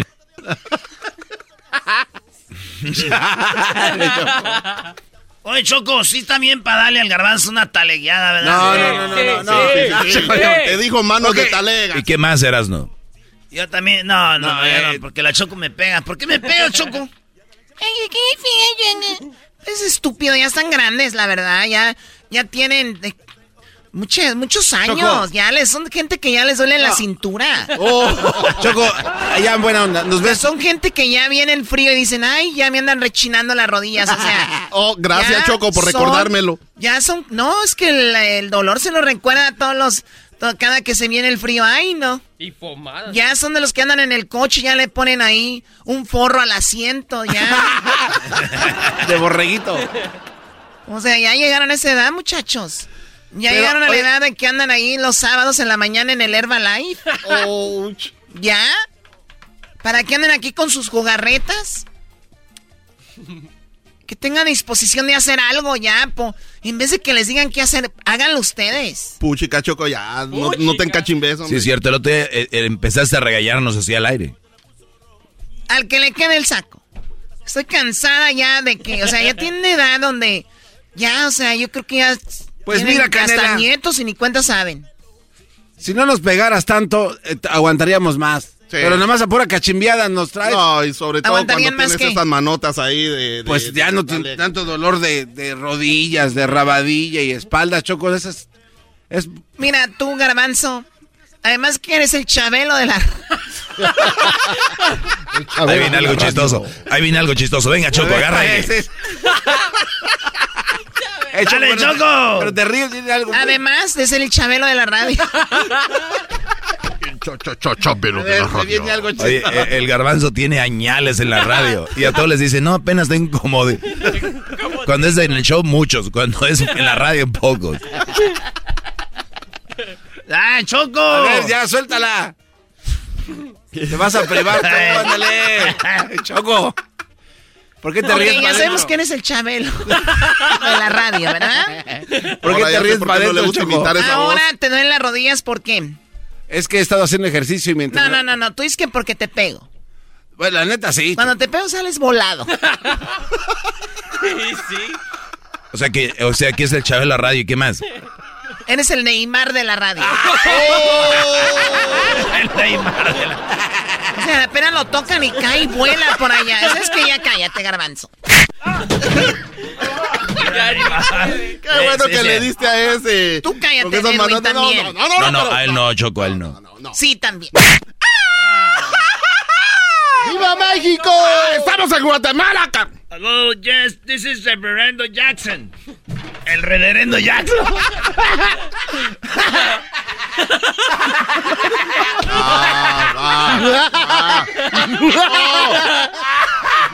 ¿Eso qué? El Reverendo Jackson. El Reverendo Jackson está con nosotros. No, ese no soy yo.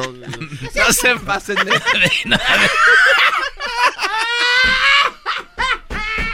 El Reverendo. Bueno, ya. ¡Sí! ¡Yo machido! Centroamérica al aire, en Erasmo y Chocolata. Centroamérica al aire, Guatemala, El Salvador, Honduras, Costa Rica, Nicaragua. ¡Pum! Estás escuchando el podcast más chido, Erasmo y la Chocolata Mundial. Este es el podcast más chido, es Erasmo y Chocolata. Este es el podcast más chido. Con chocolatazos y parodias todo el día. Y el maestro Doggy que te da consejos de la vida. Es el podcast que te trae lo que te has perdido en Erasmo y la Chocolata. El show más chido, este es el podcast más chido, es Erasmo y Chocolata. Es el podcast más chido, es Erasmo y Chocolata. Millones de descargas. El show más chido. El chocolatazo es responsabilidad del que lo solicita. El show de Erasmo y la Chocolata no se hace responsable por los comentarios vertidos en el mismo. Llegó el momento de acabar con las dudas y las interrogantes. El momento de poner a prueba la fidelidad de tu pareja. Erasmo y la Chocolata presentan el chocolatazo. ¡El chocolatazo!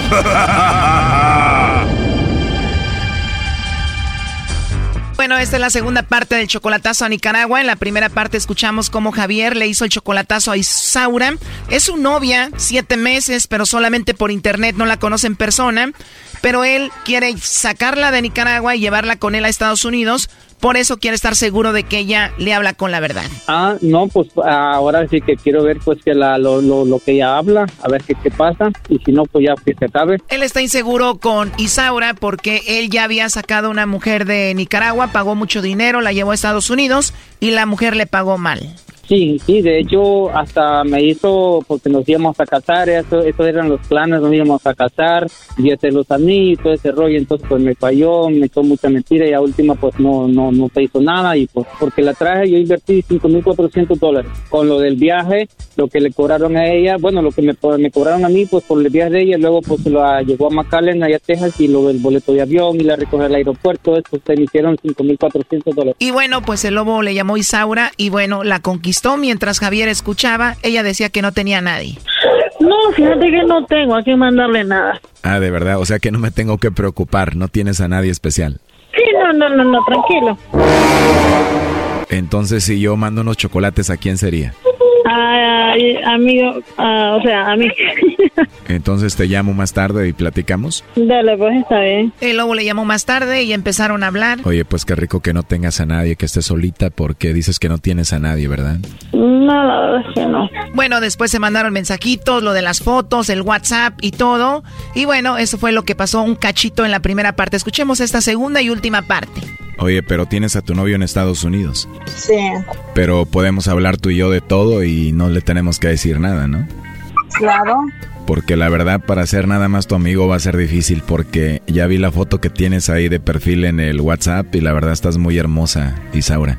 Ah, muchas gracias. Estás muy bonita. Pero si eres enojoncita o no. Sí, tengo un carácter muy fuerte. Eres muy hermosa, pero sí se ve que cuando te enojas, te enojas.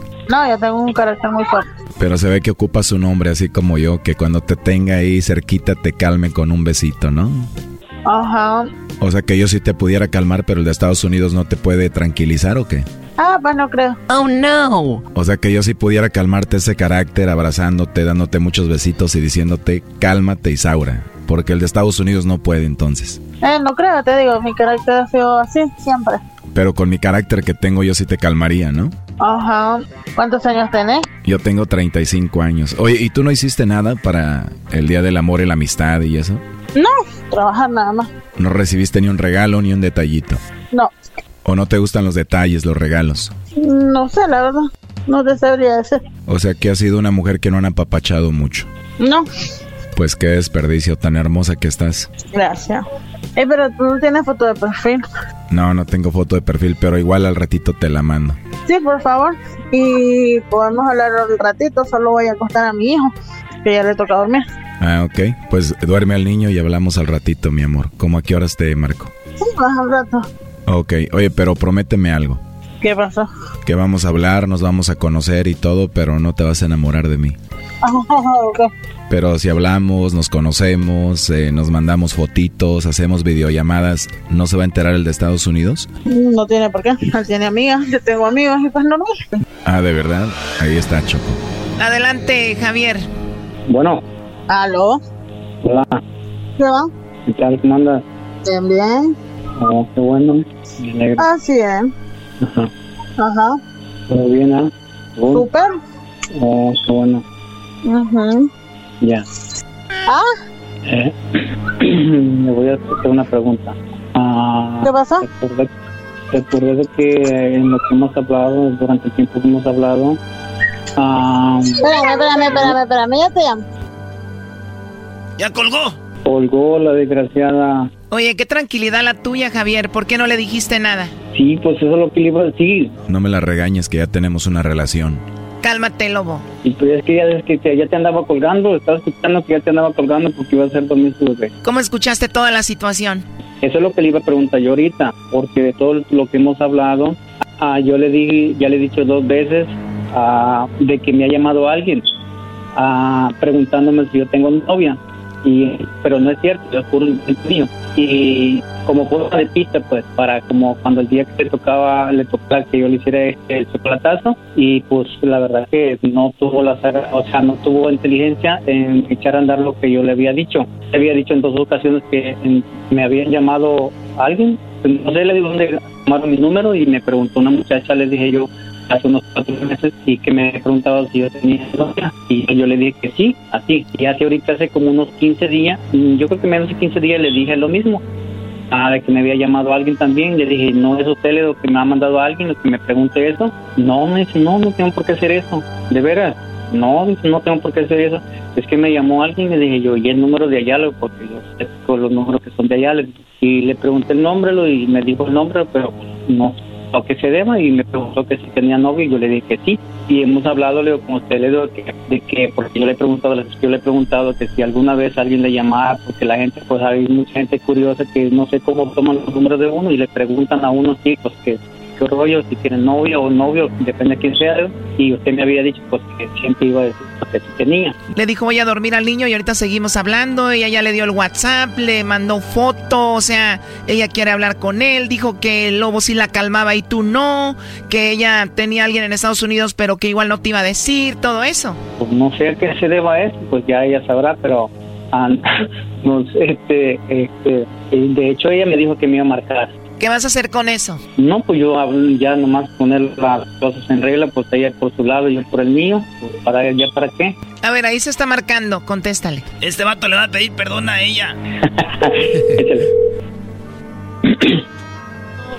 Ajá. Sí, bueno. Sí. Hey, hola, escúchame.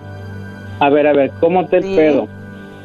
Y hablando de sinceridad, formaleza y respeto y todo el pedo, ¿cómo le estabas pidiendo foto y la chingada al camarada? Exactamente, porque yo quería saber que quién era. ¿Vos crees que yo fui idiota? No. Acuérdate que ahora cuando te llamaban de temprano, escucha, ahí le baja. No, déjame hablar. Desde temprano, que se le marcó, usted dijo que no tenía nadie. Entonces, pues ahorita pues estoy escuchando de nuevo. Y entonces, ajá, pues la verdad, ajá, y una mujer, en realidad, cuando se habla de respeto, como usted me ha hablado de respeto, de una vez dice, no, sabes que no puedo hablar con usted porque no lo conozco y cómo está el rollo. A ver, y lo otro, pidiéndole fotos y la chingada, hablando por WhatsApp, cuando usted me ha hablado de una persona de respeto formal y tratando de decir la verdad, entonces no está diciendo ninguna, de todo lo que me ha dicho, no es nada verdad lo que me ha dicho, Bueno. Era tan importante lo que le decías que colgó, imagínate. Sí, pues ya sabe que ya valió cacahuate. Pues no contesta, le estoy hablando, no contesta. ¿Sabes qué? Así lo vamos a dejar, ya escuchaste, ya no nos va a contestar, ya sabe qué rollo. Ya, okay, sale, muchísimas gracias. Ahorita, mira, mándame tu WhatsApp, ahorita el resto yo te digo lo que me conteste la desgraciada, ¿sale? Ay, no, ¿cómo te voy a dar mi WhatsApp? Bueno, así queda esto, hasta luego. Dale pues, dale, bye. Esto fue el chocolatazo. ¿Y tú te vas a quedar con la duda? Márcanos 1-888-874-2656. 1-888-874-2656. Erasmo y la Chocolata. El podcast de Erasmo y Chocolata. El más chido para escuchar. El podcast de Erasmo y Chocolata. A toda hora y en cualquier lugar. Soy mexicano, esa es mi bandera. Yo la levanto por donde quiera. Verde, blanco, rojo hasta que muera. El barrio prendido ya quemó afuera. Soy mexicano, esa es mi bandera. Choco, guía de la bandera. ¿Qué onda con la bandera de México? ¿Cuántas modificaciones ha sufrido la bandera de México o ha tenido? Vamos a hablar con Adrián. Adrián está en Guadalajara. Y Adrián, bueno, pues él es una persona que ha escrito algunos libros. Y bueno, lo presentamos. ¿Cómo estás, Adrián? Choco, encantado. Dos veces en la semana contigo, estoy de suerte. Ya nada más falta que me arreglen mis papeles y me voy a vivir contigo. No, estamos en todos lados, Adrián. Somos un show que está en todos lados, así que no te preocupes. Tú estás muy bien donde vives. Guadalajara es hermoso. Créenos. Vives muy cerca del estadio más bonito del mundo, el del Guadalajara. Y eso tampoco a mí te pases. Me encanta. Tú cállate, Garbanzo. Levántalo, güey, levántalo. Muy bien, Adrián, ¿desde hace cuándo tenemos bandera, por decir, esta es la bandera de México? Mira, lo primero que te tengo que decir, Choco, es que el Día de la Bandera se celebra desde 1940. El primer presidente que se le ocurre festejar a la bandera es Lázaro Cárdenas. ¿Y qué tiene que ver el 24 de febrero? Hoy estamos jueves 24 de febrero. ¿Qué tiene que ver esto? Pues mira, el 24 de febrero fue cuando Agustín de Iturbide dice, oigan, pues si nos queremos independizar de España, acuérdense que Iturbide estaba del otro bando, primero defendía a los españoles, pero cuando ya le convino pasarse al otro bando, él dice, vamos a hacer un plan, que es el plan de Iguala, que lo hemos oído en todas las clases de historia, y el plan de Iguala, donde dice todos los pasos que va a hacer el ejército insurgente para independizarse de España, se promulga el 24 de febrero de 1821. Y entonces Lázaro Cárdenas dice, de aquí somos. ¿Por qué? Pues porque Iturbide no nos late tanto para la historia de México, o sea, como que es el primer villano, o sea, como que sí logró la independencia, pero como que no nos cae tan bien, y entonces en vez de celebrar el pan de Iguala y que hoy se hizo las bases de la independencia de México, mejor hacemos la onda de la bandera, y desde entonces se celebra el Día de la Bandera. Ahora, ¿de dónde viene la bandera mexicana? Porque es una bandera muy bonita y es una bandera con mucha historia. La leyenda dice... A ver, perdón, antes de que vayas a eso, en el 2021, o sea, el año pasado, la bandera más bonita del mundo la ganó México. Yo no sé por qué hacen este concurso, como si al año siguiente fueran a meter otra bandera, ¿no? Bueno, sí pasa, pero no es tanto. Entonces, el diario español le da a México la bandera más bonita del mundo. En segundo lugar quedó Perú y en tercero quedó Guatemala, quedó en tercer lugar Guatemala como las banderas más bonitas del mundo. Ellos ven los colores y obviamente el escudo nacional y pues por ahí va. Perdón, ahora sí, Adrián, ¿cómo empieza todo? Sí, Guatemala era parte de México, así es que también me ganamos. De nada Guatemala, ganamos dos. De nada Guatemala. Mira, el escudo, que es algo muy emblemático de la bandera de México, nace del Imperio Mexica, o los aztecas, como los conocemos. Y dice la leyenda que Huitzilopochtli le dijo a los aztecas, que eran de Aztlán, por eso son aztecas, eran de Aztlán, que está aquí por Tepic, aquí por donde está San Blas y todos esos, de ahí salieron los aztecas. Les dice que van a encontrar su tierra prometida, donde encuentren una águila devorando una serpiente. Y eso cuenta la leyenda. Y entonces, pues ellos caminaron un chorro y cuando encontraron aquí en el Valle de México al águila devorando la serpiente, ahí fundaron Tenochtitlán, que es la ciudad de Tenoch. O sea, ese es el significado de Tenochtitlán, la ciudad de Tenoch, que era el primer emperador. O sea, él dijo, ¿cómo se va a llamar la ciudad? Pues que se llame como yo, miren, yo me llamo Tenoch, entonces, ¿qué tal si le ponemos Tenochtitlán, la ciudad de Tenoch? Y me dijeron, no, órale, no hay bronca, pónganle sí, así. Entonces, por eso se llamaba Tenochtitlán. Cuando llegan los españoles y logran la conquista y la caída de Tenochtitlán, ellos deciden tomar el águila devorando la serpiente como escudo y emblema del ayuntamiento de la Ciudad de México. O sea, desde entonces, desde la llegada de los españoles ya se usaba, se siguió usando el escudo, el águila devorando la serpiente como un emblema. Ahora... Oye, Adrián, no quiero ser el Grinch de la historia de México, pero en realidad nunca sucedió que una serpiente estuviera devorando un águila a una serpiente, ¿o sí? Pues veto a saber, no tenemos... Doggy, tú cállate, Doggy. Ellas lo vieron y ahí está la bandera, ¿cómo no? Pero mira, una marihuanada. Si los griegos son hijos de Zeus y o sea, nosotros podemos totalmente de acuerdo, nada más que hay que... Ahí están los códices, o sea, ahí está el códice y ahí dice que eso pasó. Entonces, claro, pues vamos a creernos que sí, pero hay dos labrados en piedra, que es de donde iba, donde está el escudo nacional, porque no nada más se nos ocurrió, sino hay pirámides que está grabado el escudo nacional, pero hay una diferencia, que eso era lo que quería ir. En uno está devorando un corazón y en otro está devorando un listón, una especie de listón, no es una víbora.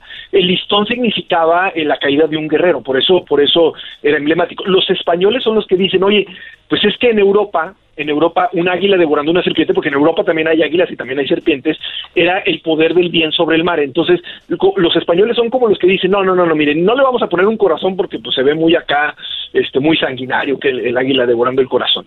Y el listón, pues no, como que el listón se ve como muy light, entonces vamos poniéndole una serpiente. Pero si hay grabados en pirámides con el águila devorando el corazón o el listón. Y de ahí, pues ya, se queda en el escudo del ayuntamiento de la Ciudad de México desde 1521, que Hernán Cortés toma la Ciudad de México, y cuando nos independizamos, que se independizan todas las Américas, para no hablar de la independencia, pues teníamos que tomar una bandera. Y la primera bandera que tomamos fue la del Ejército Trigarante, de las tres garantías, porque en el plan de Iguala, que se formuló el 24 de septiembre, por eso es el Día de la Bandera, se dan tres garantías. Uno, la religión católica, que es el blanco, como única y oficial y a fuerzas de este país. O sea, no podía ser de otra religión en este país más que católico. El verde, que significaba la independencia de México sobre España. Y el rojo, que era la unión entre los españoles que estaban en América y que habían decidido quedarse, independizarse de España, y los americanos. Ese era el significado de los tres colores y eran las tres garantías que el 24 de febrero Iturbide decía: miren, nos vamos a independizar, pero estas son las tres garantías que yo les voy a poner. Garantía número 1, religión católica. Garantía número 2, independencia de España. Garantía número 3, todos los españoles que estén aquí, que quieran formar parte de la nueva nación, van a formar una nueva nación con todos los americanos que ya están. Parecía de Bulgaria. Sí, parecía búlgara la bandera. Y entonces esa fue como que la primera bandera ya con los colores. Ya con los colores. Y el escudo, ¿dónde se lo ponen? Bueno, ya que Agustín de Iturbide decide que nos independicemos, bueno, logra la independencia el 27 de septiembre de 1821, él le pone el escudo y dice, bueno, pues ¿por qué no le ponemos un águila acá con la corona? Digo, también Maximiliano la usó. Y ahí le empiezan a poner el águila, o sea, sigue conservando los tres colores y empieza a ponerse el águila, que el águila ha tenido... Es un chorro de perfiles.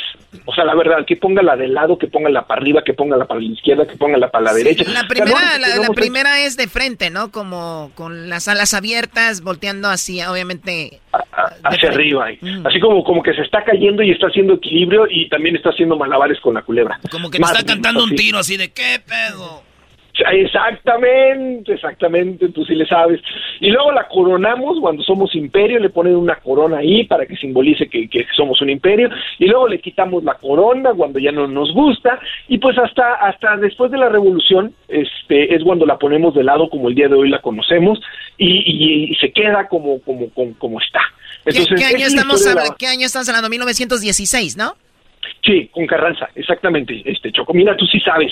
Más o menos. Carranza es el que la pone aquí de Laredo, y ya la tenemos ahí como está. Y pues ahí sigue el nopal, sigue el lago de Texcoco, sigue, de repente le ponen ahí unas olivas para... Nomás hay que dejar bien clarito algo, muchachos, público, mundialmente aquí, que todo lo empezó... Un presidente nacido en Michoacán, en Jiquilpan, Lázaro Cárdenas, 1940, dijo, vamos a celebrar esta chulada de bandera. Y ahí está, señores, estamos celebrando la bandera de México. Oye, Adrián, además del himno, no es día del himno, pero el himno... Es una cosa y luego hay otro canto, ¿no? Que es a la bandera. Es de la bandera. Pero, a ver, yo tenía esa duda, a ver, Erasmo. ¿Cómo te lo aprendiste tú en la escuela federal donde estuviste? No, es que sí, yo vengo desde abajo. Ay, por favor, cálmate. Pero hay una versión segunda. Yo quiero que la cantes. ¿Cuál es? Esa de se levanta en mi mástil. A ver, cántala tú, porque yo no quiero meter... Cántala, no le saques. En serio, pero ¿a poco nunca cantaste ahí en la primaria la de se levanta en mi mástil, mi bandera? Yo es que yo no fui a la escuela, Choco. No, pues no. A ver, échale, Adrián, deja de payasadas. Yo nomás me sé la primera estrofa, se levanta en mi mástil mi bandera. No en el asta, se levanta en mi mástil la bandera. No, esto es un albur, Choco. Ya. Bueno, ahí está un poquito de la bandera de México. Repito, en el 2021 fue la bandera más bonita del mundo. Una encuesta hecha en una página... Pues de España, y en segundo lugar quedó la de Perú, y en tercero la de Guatemala. Así que saludos a toda la gente de Guatemala, Perú, y obviamente a toda la gente de México. Gracias, Adrián. ¿Dónde te seguimos en las redes sociales? Vayan a mi Instagram, Adrián Gutiérrez Ávila, donde la historia de la bandera también aparece en mi libro de 100 cosas que todo mexicano debe saber. Vayan, síganme, manden el mensaje de que me están escuchando aquí en Colima, o en Guanajuato, o en Zacatecas, donde me llegan muchos mensajes, o en Estados Unidos. Y yo les regalo ebooks, 10 para la raza de México, 10 para la raza de Estados Unidos. Vayan a mi Instagram, Adrián Gutiérrez Ávila, y nos vemos pronto. Muy bien, hasta la próxima, ya regresamos. Buenas noches, ¡Dios México! Hasta que muera el barrio. El podcast de Erasmo y Chocolata, el más chido para escuchar. El podcast de Erasmo y Chocolata, a toda hora y en cualquier lugar. Señores, señores, el show más chido de las tardes. Tenemos a Alex Villanueva. Bueno, qué momento. Bueno, estoy muy emocionada. Esta es la segunda ocasión que tenemos a Alex Villanueva. De 4 años ya pasaron de cuando vino aquí y que estaba empezando este trabajo. Ha sido, ahora sí que hay mucho trabajo. ¿Cómo está Alex Villanueva? Aquí bien, pasándolo día tras día en luchas contra los políticos malvados. Oye, en sí, la policía en sí no es parte de la política. No, la policía es mantener la ley y el orden. La política es otro asunto totalmente. O sea, ustedes, sea el alcalde que sea, Garcetti, sea quien sea, ustedes es su trabajo muy aparte. Es parte del trabajo total del gobierno, pero es una parte más importante que la gente sufre si no hacemos bien y gozan cuando todo está pasando bien, que toda la comunidad esté segura. Sí, pero sabemos que entre más grande es la ciudad, más delincuencia hay, y Los Ángeles pues ha logrado mantenerse más o menos estable. ¿Cómo lo ve usted en cuanto a delincuencia en Los Ángeles? Estaba más o menos estable hasta que llegó la pandemia.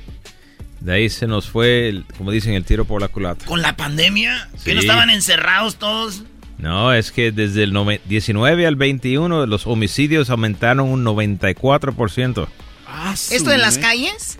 Sí, aquí en Los Ángeles, donde nosotros hacemos el patrullaje, 94%. Y robo de carro, 64%. Aumentó. Aumentó. O sea, que si antes robaban 10 carros, ahora ya casi roban 20. Exacto. ¿Tanto subió? ¿Y a qué le debe eso? ¿Qué cree que pasó? Bueno, por la gente de andar cerrados, sin trabajo, las escuelas cerradas, todo el mundo estacionados en las casas. Pero ya con los vehículos fuera de la vista de las residencias, pues se le hizo mucho más fácil a los pillos. Oye, pero digo, hay muchos empleos, mucha oferta de empleo, pero entonces no quieren trabajar, ¿no? Por las ayudas. Hay muchos, sí, por todas esas ayudas, el estímulo, como dicen, de la economía. Está estimulando las cosas inapropiadas. Al crimen estimuló. Bueno, entonces todo eso aumentó del 2019 al 2022. ¿Sí? 21. Sí, y siguen aquí en el 2022, siguen semejante. Bueno, obviamente también, digo, va creciendo los jóvenes, es normal como la inflación en la economía. Igual por lo regular va subiendo la delincuencia, ¿o no debería funcionar así? No, la tasa debería seguir igual y debería seguir bajando, porque desde empezaron con los de los 3 strikes, you're out. Sí. Eso empezó el decaer. Todas las cifras de homicidio, todos los crímenes violentos, desde como a mediados del 1990 hasta 2018 más o menos. Ahí empezó a parar y entonces empezó a subir poco a poco, pero con la pandemia y quitándole fondos a las policías, pues ahí entonces... sí, cierto, ¿verdad? Ahí fue entonces todo empezó a aumentar mucho más que lo anterior. Nos escuchan en Chicago, Nueva York, Dallas, Houston, en las ciudades más grandes que no de todo el país, nos están escuchando ahorita. El trabajo que usted hace ¿sería más difícil entre más grande la ciudad o es igual que en cualquier otra ciudad? El trabajo puede ser difícil en ciudades grandes, como aquí en Los Ángeles, en los pueblos más chicos, depende de cuántos policías hay, cuántos pillos hay. Esa es la razón de los dos. Y aquí en Los Ángeles tenemos demasiados pocos alguaciles y muchos pandilleros. Y ese es el problema. En Nueva York tiene 4 oficiales por cada 1,000 residentes. Nosotros tenemos 0.9 por cada 1,000 residentes. Allá 4 para 1,000. 4 para 1,000, nosotros menos de 1 para 1,000. ¿Y a ustedes a quién tienen que acudir para recibir la ayuda? Tenemos que convencer a la Junta de Supervisores que ya se quiten de todas esas necesidades que están haciendo con nuestro presupuesto y que empiecen a invertirle dinero para mantener la seguridad del pueblo. Es muy sencillo. ¿El presupuesto que les quitan a ustedes a dónde va? Se lo está entregando a sus amiguitos en todos los, lo que llaman los service providers, los que son supuestamente sin ganancia. Y están sirviéndose sus propios bolsillos muy bien, pero el pueblo no. Muy bien, entonces aquí cuando hablamos de que hay se pone violenta la ciudad, inmediatamente todos voltean a ver a Alex Villanueva, pero muchos no saben cuál es el problema de verdad. Sí, porque imagínense, por cada 4 en Nueva York nosotros tenemos menos de 1, pero tenemos las cifras de homicidios, de asaltos a mano armada, de robos, por ejemplo, igual. Pero con menos recursos, pues es mucho más difícil para nosotros. 50% de la gente que vive en esta área que ustedes cuidan es latino, son latinos, ¿no? Sí. Ahora, podrían decir, obviamente necesitamos apoyo de la comunidad latina para cambiar esto. ¿Qué necesita hacer el público, por ejemplo, para apoyar a la policía? Primero tienen que saber quién es su supervisor de su distrito. Y tienen que llamarle a su supervisor y decirle, oye, ya dejen de quitarle fondos a los alguaciles. Hay que mantener esa presencia en las calles, en las cárceles, en las cortes, en todos los lados donde nosotros trabajamos. Necesitamos más personas trabajando. Entonces, ¿sí funciona que nosotros llamemos y dicen, ay, hay muchas llamadas, hay que sí darles dinero? ¿Sí funciona así? Funciona así porque los supervisores no quieren hablar con el pueblo, no les gusta saber que el pueblo está enojado. Y se esconden. Ellos no quieren, ni siquiera quieren hacer sus reuniones en público. Se están escondiendo bajo. Se esconden y ustedes son los que dan la cara. Pues a nosotros no nos queda no podemos trabajar por Zoom. Claro. Deténlo por Zoom. Sí. Alto. ¿Y quién elige a estos supervisores? El pueblo. O sea que el pueblo a veces elegimos o votamos a veces sin saber quién es quién. Exacto. No podemos estar votando, como dicen, a lo pendejo.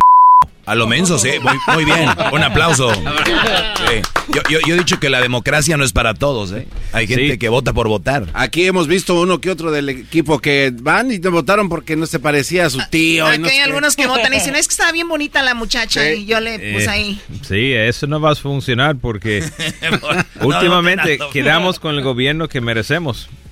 Claro. Sí, dice que el pueblo tiene el gobierno que merece. Entonces, cada que se vayan a quejar, fíjense cómo está votando el pueblo, quién los eligió, ¿no? Exacto. Ahora, ¿y ellos cada cuándo hacen elecciones? ¿Cuándo cambian? Cada 4 años hay 2 o 3 van a estar sujetos a votación. Como la Sheila Q, el Distrito 3, se jubiló, no quiere correr, ese puesto está abierto. Entonces va a haber una lucha grande para que quien quiere asumir ese puesto. Y la Hilda Solís, la famosa que estaba vendiendo a los latinos indocumentados al ICE, ella está para ser reelegido. ¡No! Sí. Y ya tiene competencia, ya hay 2.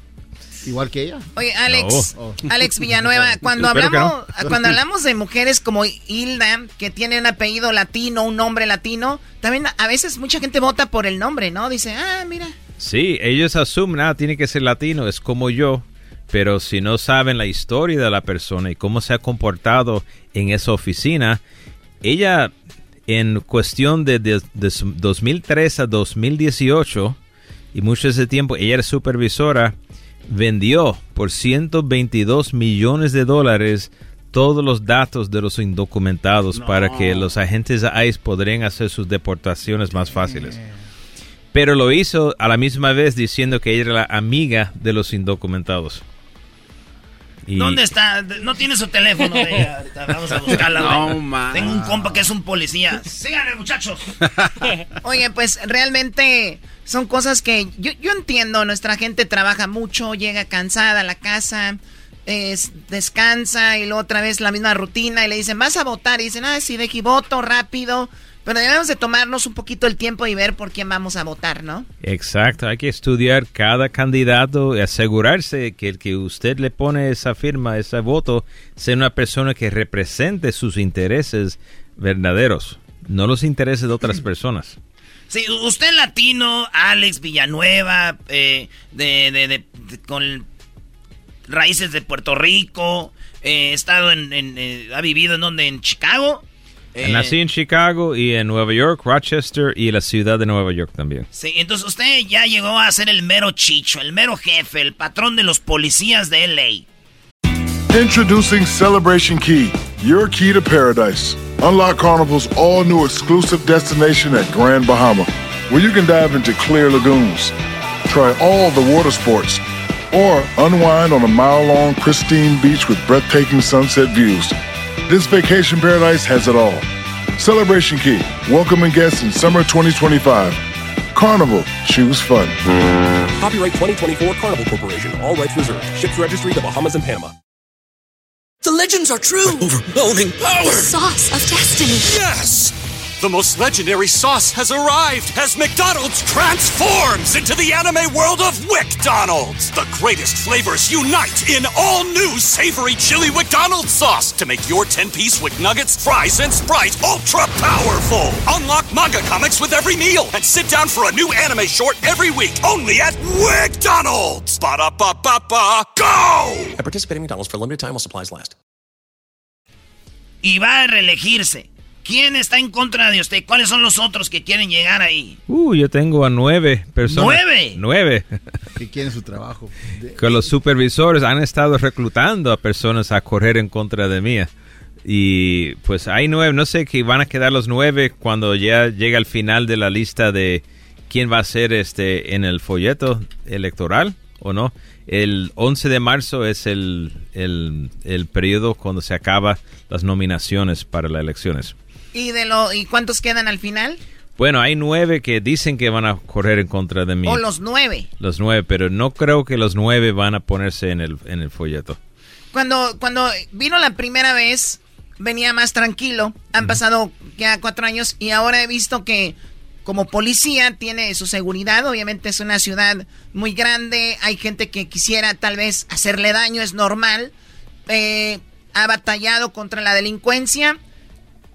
¿Cómo una persona vive a gusto así?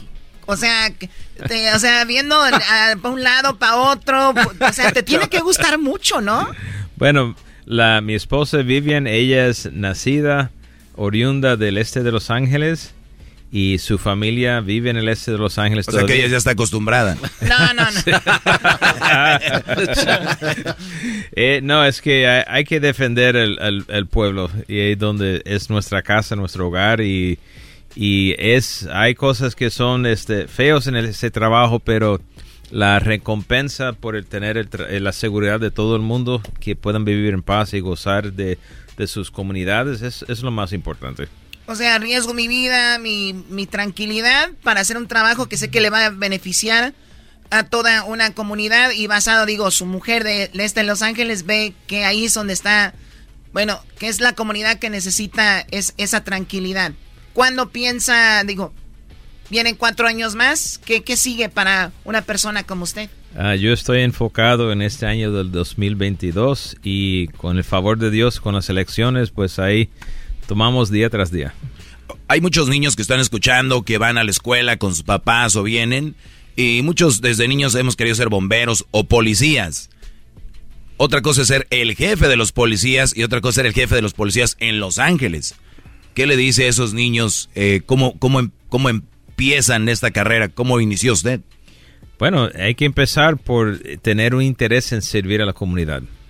En vez de servir a los negocios privados, del beneficio propio, trabajar para el beneficio de otras personas. Es una causa noble y los que están interesados queremos siempre inculcar ese deseo de seguir sirviendo a la comunidad, y pueden empezar con la escuela, tener buenas calificaciones, tener buena historia de empleo, y llegan a la edad de 20 años y ya con ahora se requiere 2 años de universidad, y ya con eso ya pueden calificar para entonces unirse a las fuerzas de nosotros. O para ser policía tienes que estar en la universidad.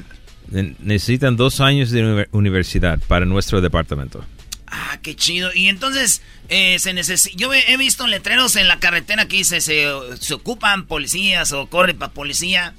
Empezando, ¿luego te ponen en tu patrulla o cuánto tiempo pasa para que ya traigas tu patrulla ahí? En las policías de municipios no tienen las cárceles. Nosotros trabajamos en las cárceles también, pues el primer turno le toca en las cárceles. Pero ahora están trabajando apenas meses en las cárceles y ya al primer año ya están trabajando en su carro de patrulla. Qué chido. Su oficina en cuatro ruedas. ¿Y qué le da más joven que puede ser policía? ¿Cómo? ¿Qué es lo más joven que puede ser policía? Oh, lo más jóvenes son 20 años y medio. 20 años y medio ya anda un joven en su patrulla. Bueno, 20 y medio. Bueno, ya van a tener los 21 cuando llegan al punto que están en el patrullaje, sí.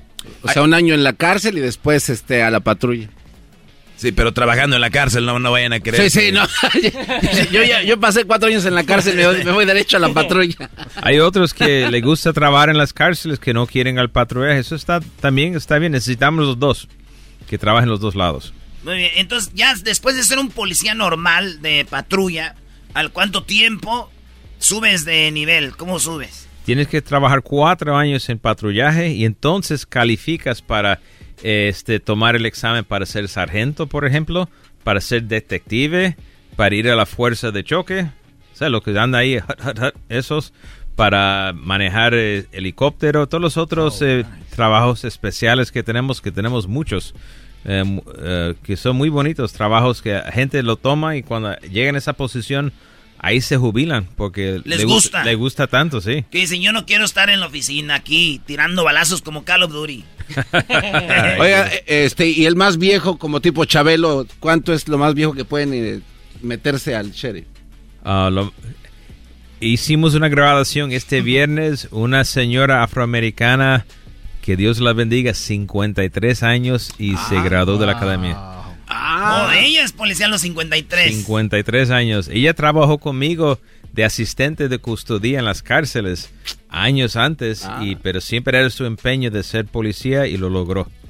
Wow, y qué padre historia, ¿ves, Garbanzo? Tú 55. Sí, no, yo por eso pregunté. Todavía puede ser policía. Vamos ahí a ver qué WhatsApp. ¿Usted manejó helicóptero o no en helicóptero? No, en el SWAT. No, yo andaba de patrullaje y después fui a la academia como instructor. Yo era el que andaba ahí gritando y corriendo con los reclutas y enseñándole cómo ser policía. O sea, siempre ha sido ya más acá de jefe. Entonces, ¿cuándo lo vamos a ver en la boleta? ¿Como para marzo? ¿Qué? 7 de junio. 7 de junio. 7 de junio. Muy bien. ¿Y si está buena la pelea o...? Bueno, para mí está buena. Si me preguntas, mis contrincantes no le va muy bien en este momento, pero ahí vamos a ver. Yo les tengo una pregunta, también están las elecciones de los mayors, los alcaldes, y yo sé que se tienen que llevar más o menos para trabajar bien, ¿no? Sí. ¿A quién va a apoyar? Porque sé que hay varios candidatos. Pues hay muchos candidatos, hay muchos que han tomado mis mismas posiciones, como cuanto a los indigentes, por ejemplo, y vamos a ver, todavía ellos tienen que desarrollar su campaña y a ver quién me corresponde a mí respaldar, o si no digo nada hasta que haya el final en noviembre. Claro. A ver quién salen los dos. ¿Quién de los dos va a quedar? Los dos que quedan, exacto. Va a quedar tu novio, Diablito, de León. Kevin de León. Kevin de León, el novio de la Choco. No, claro que no, nada que ver. No es de mi tipo el señor. Oye, bueno, pues ahí está, una persona que ha hecho deporte, que ha sido... una gran parte de la seguridad de Los Ángeles, que pide ayuda también que está ahí arriesgando su vida por nosotros, y gracias a usted y a los policías que nos escuchan, gracias por su trabajo. Gracias a ustedes por el apoyo a la ley y el orden, siempre se aprecia. Muy bien, Alex Villanueva, gracias, aquí venga, la Chivas de la Chocolata. Estás escuchando el podcast más chido, Erasmo y la Chocolata Mundial. Este es el podcast más chido, es Erasmo y Chocolata, este es el podcast más chido. Con chocolatazos y parodias todo el día, y el maestro Doggy que te da consejos de la vida. Es el podcast que te trae lo que te has perdido en Erasmo y la Chocolata, el show más chido. Este es el podcast más chido, es Erasmo y Chocolata, es el podcast más chido, es Erasmo y Chocolata. Millones de descargas, el show más chido.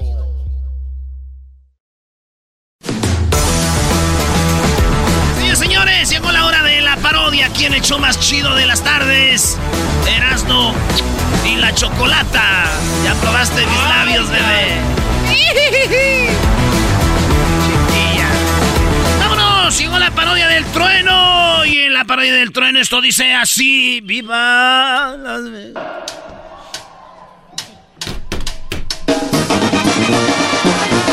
La parodia del trueno es de un locutor, así como cuando el Garbanzo era locutor. Es locutores de rancho, pues.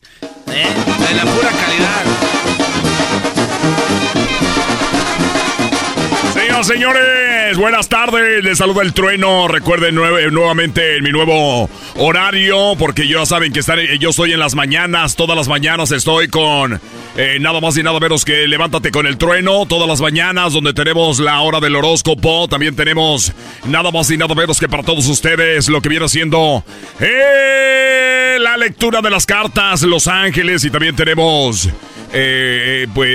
todas las mañanas los saludos, complacencias.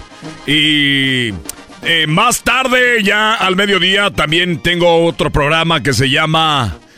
Cocinando con el Trueno, las recetas ahí con las amas de casa, platicando. Ya por las tardes tenemos para todos ustedes la hora del corrido. La hora del corrido con el Trueno. Todo solamente con Radio Poder, donde tocamos la misma música que en otras radios, pero aquí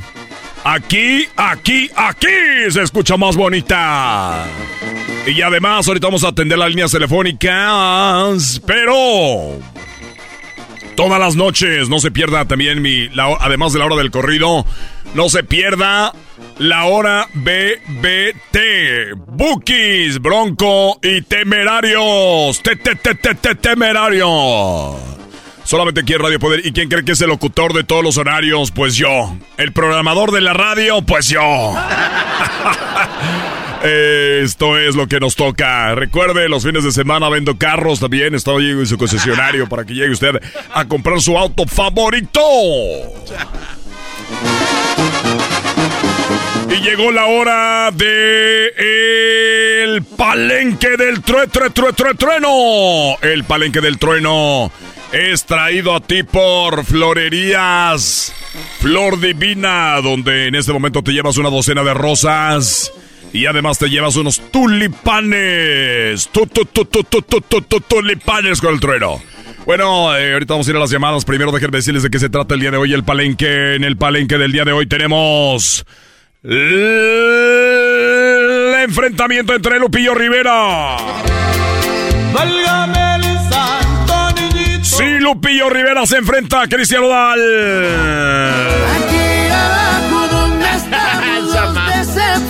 Cristian Nodal contra Lupillo Rivera. Señoras y señores, ¿quién será el ganador en este encuentro que le llamo yo el encuentro de los dejados?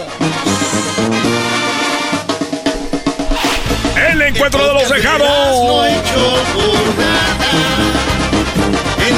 Solamente aquí en Radio Poder nos tocamos la de música que en otras radios, pero que se escucha más bonita. A ver, vamos a la línea. Bueno, ¿qué pasó, bueno? Oye, hijo, ¿no tendrás por ahí una canción que me pongas para la cuadrilla de Don Mac? Una canción para la cuadrilla de Don Mac. Muy bien, ¿qué canción va a querer Don Mac? Ahorita estamos con el concurso del palenque. Oh, es que... no sabía. Pero bueno, si quieres te marco más al rato para no molestar. A ver, ¿no estás escuchando la radio? No. No tenemos radio.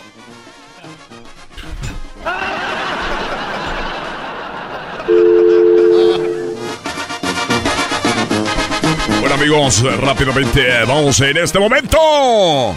Vamos a ver por quién vota usted, Lupillo Rivera. Válgame el santo niñito. Por Lupillo Rivera o usted vota por Cristian Nodal. El que tenga los dos primeros votos gana. Vamos a la llamada, Bueno, ¿con quién hablo? Soy Doña Rita, Trueno. Ya no te acuerdas de uno.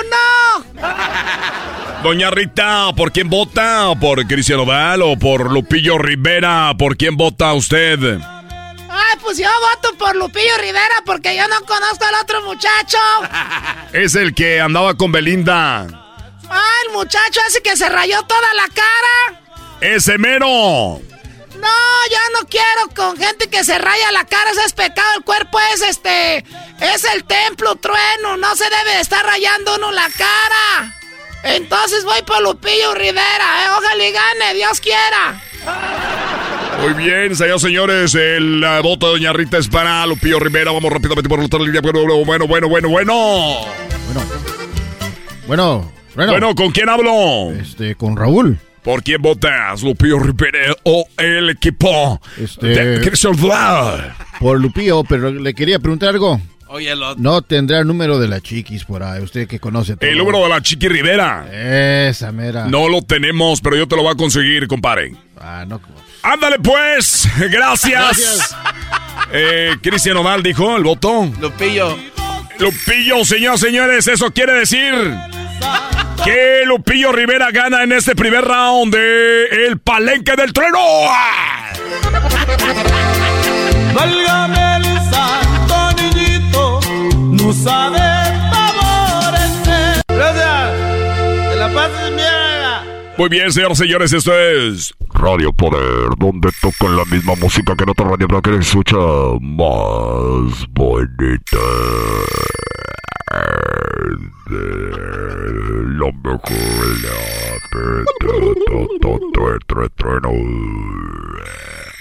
Gracias. También quiero decirles que yo soy el que armo los promos. Yo soy el que armo los promos. Estoy en la mañana, al mediodía, hasta la tarde. Y soy el de las promociones también. Bueno, rápidamente, amigos. Recuerden, estamos en El Palenque. Esto llega a ti por el Delfín Feliz. Si usted quiere mariscos frescos, solamente en el Delfín Feliz. Y nos vamos con eso que se llama El Palenque del Trueno. Lupillo Rivera. Borracho yo he nacido, borracho yo he crecido. Hablando de borrachos y de gente que va a tomar, se enfrenta a Cristian Nodal con esta que dice: a mis compas bien hartos traigo ya, me dicen güey, ya la tienes que superar. Muy bien, vamos a la línea telefónica. ¿Quién gana, Lupillo Rivera o Cristian Nodal, en este enfrentamiento de El Palenque? Bueno. Bueno, entonces hay que echarle la masa. Bueno, ya estás al aire, bueno. La masa, güey. No, porque es que está el de atrás. No, güey. Bueno. Federico, que venga. Ese güey me dijo que le echara de esta. No, güey, ese tiene que hacer. Estás al aire, compadre, bueno, con el trueno. Mira, güey, dile que tráete las cajas que están atrás. Y las estaron ahí en la radio, güey. Bueno. Oh, bueno. Bueno, ¿por quién votas, Lupillo Rivera o Cristian Nodal, compadre? ¿A dónde estoy hablando? Radio Poder, donde tocamos la misma música que en otras radios, pero aquí se escucha más bonita. ¿Por quién vas a votar? Ah, no, me equivoqué. ¿Saben qué? Yo le doy mi voto a Cristian Nodal. Pero yo no puedo. Vamos a otra llamada, bueno. Bueno, ¿con quién hablo? Bueno, estoy hablando a la radio Poder. Así es, amigo, Radio Poder, donde toca la misma música que en otras radios, porque escucha más bonita. Yo voto por Belinda. A ver, ¿por quién votas? Voto yo por Belinda, ¿no estás oyendo que te estoy diciendo? Votas por Belinda, pero el concurso es entre Cristian Nodal. Y del otro lado tenemos a Lupillo Rivera. ¿Por quién votas? Oye, Oye, pues tú eres, cabezón, ¿o qué? Que yo voto por Belinda. Yo te acabo de decir que voto por Belinda, chingado. Oye, amigo, yo sé que debes estar tomando algo ahí, pero es entre Cristian Nodal y Lupillo Rivera. Tienes que votar por uno de ellos dos. Eso es El Palenque de Radio Poder, donde tocan la música que no te arras, pero aquí se escucha más bonita. Yo siempre te oigo, trueno, pero como chido con eso que la radio que es la que toca lo mismo que en otra radio pero ahí se oye más bonito. Nomás tú haz mi caso, yo voto por Belinda. ¿Para qué tengo que votar por uno de esos? A ver, amigo, ¿por qué es el concurso? Si no te voy a tener que dejar ir. ¿Por quién votas? Eres pero bien terco a la c***. Voy a votar por Belinda. ¿Y sabes por qué voto por Belinda? Porque por esos dos no voto, porque están bien p*** los dos. ¿Cómo voy a creer que uno te andan tatuando la vieja esa? Señor, señores, me va a tocar votar a mí nuevamente y ahora voto por Lupillo Rivera, así que van empatados y lo vuelvo a desempatar. Yo voto por Cristian Nodal. Mejor su recuerdo me lo bebo, los tragos me saben mejor. Como este. Paz. Estás escuchando Radio Poder, donde tocamos la misma música que en otras radios, pero aquí se escucha más bonita, con el trueno y el palenque del trueno, del trueno. Bueno, amigos, hasta la próxima. Empataron 1-1. De verdad, uno de los mejores palenques que hemos tenido. ¡Gracias! ¡Hasta la próxima! Esto es la parodia, señores. Bueno. Esa es la parodia del trueno. Somos Erasmo y la Chocolata. No ven ustedes aquí. A ver si ya lo hicimos, ya los quitaron. No, nos han quitado. Aquí seguimos. Chido, chido es el podcast de Erasmo y Chocolata. Lo que te estás escuchando, este es el podcast de Choma Chido. Con ustedes, el que incomoda a los mandilones y las malas mujeres, mejor conocido como el maestro. Aquí está el sensei. Él es el Doggy. ¡Ja, ja!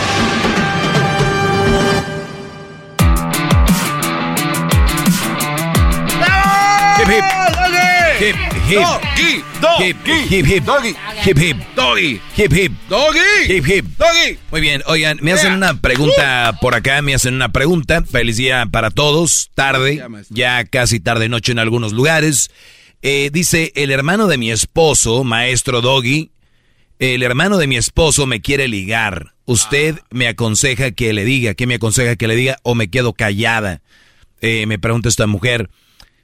Bueno, a ver, rápido, hago aquí un escaneo. Brody, si, ¿qué le dirías tú a esta mujer cuando el hermano, o sea, su cuñado, el hermano de su esposo, le está tirando el perro? ¿Qué hace?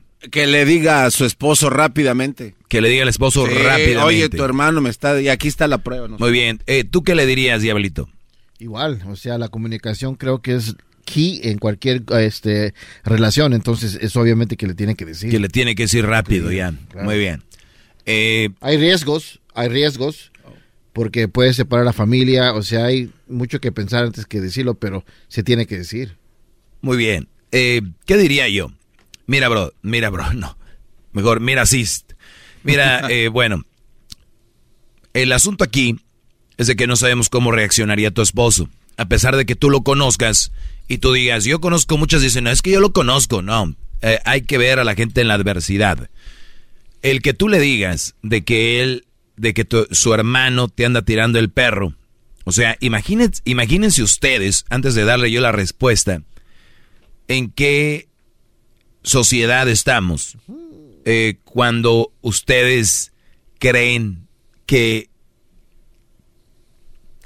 puede estar tranquilo, cómodo, todo el rollo, que sí, carnal, ahorita vengo, o si me muero, ahí mi carnal vas, ¿no? O sea, su hermano, su propio hermano, le está tirando el perro a la esposa. Charles.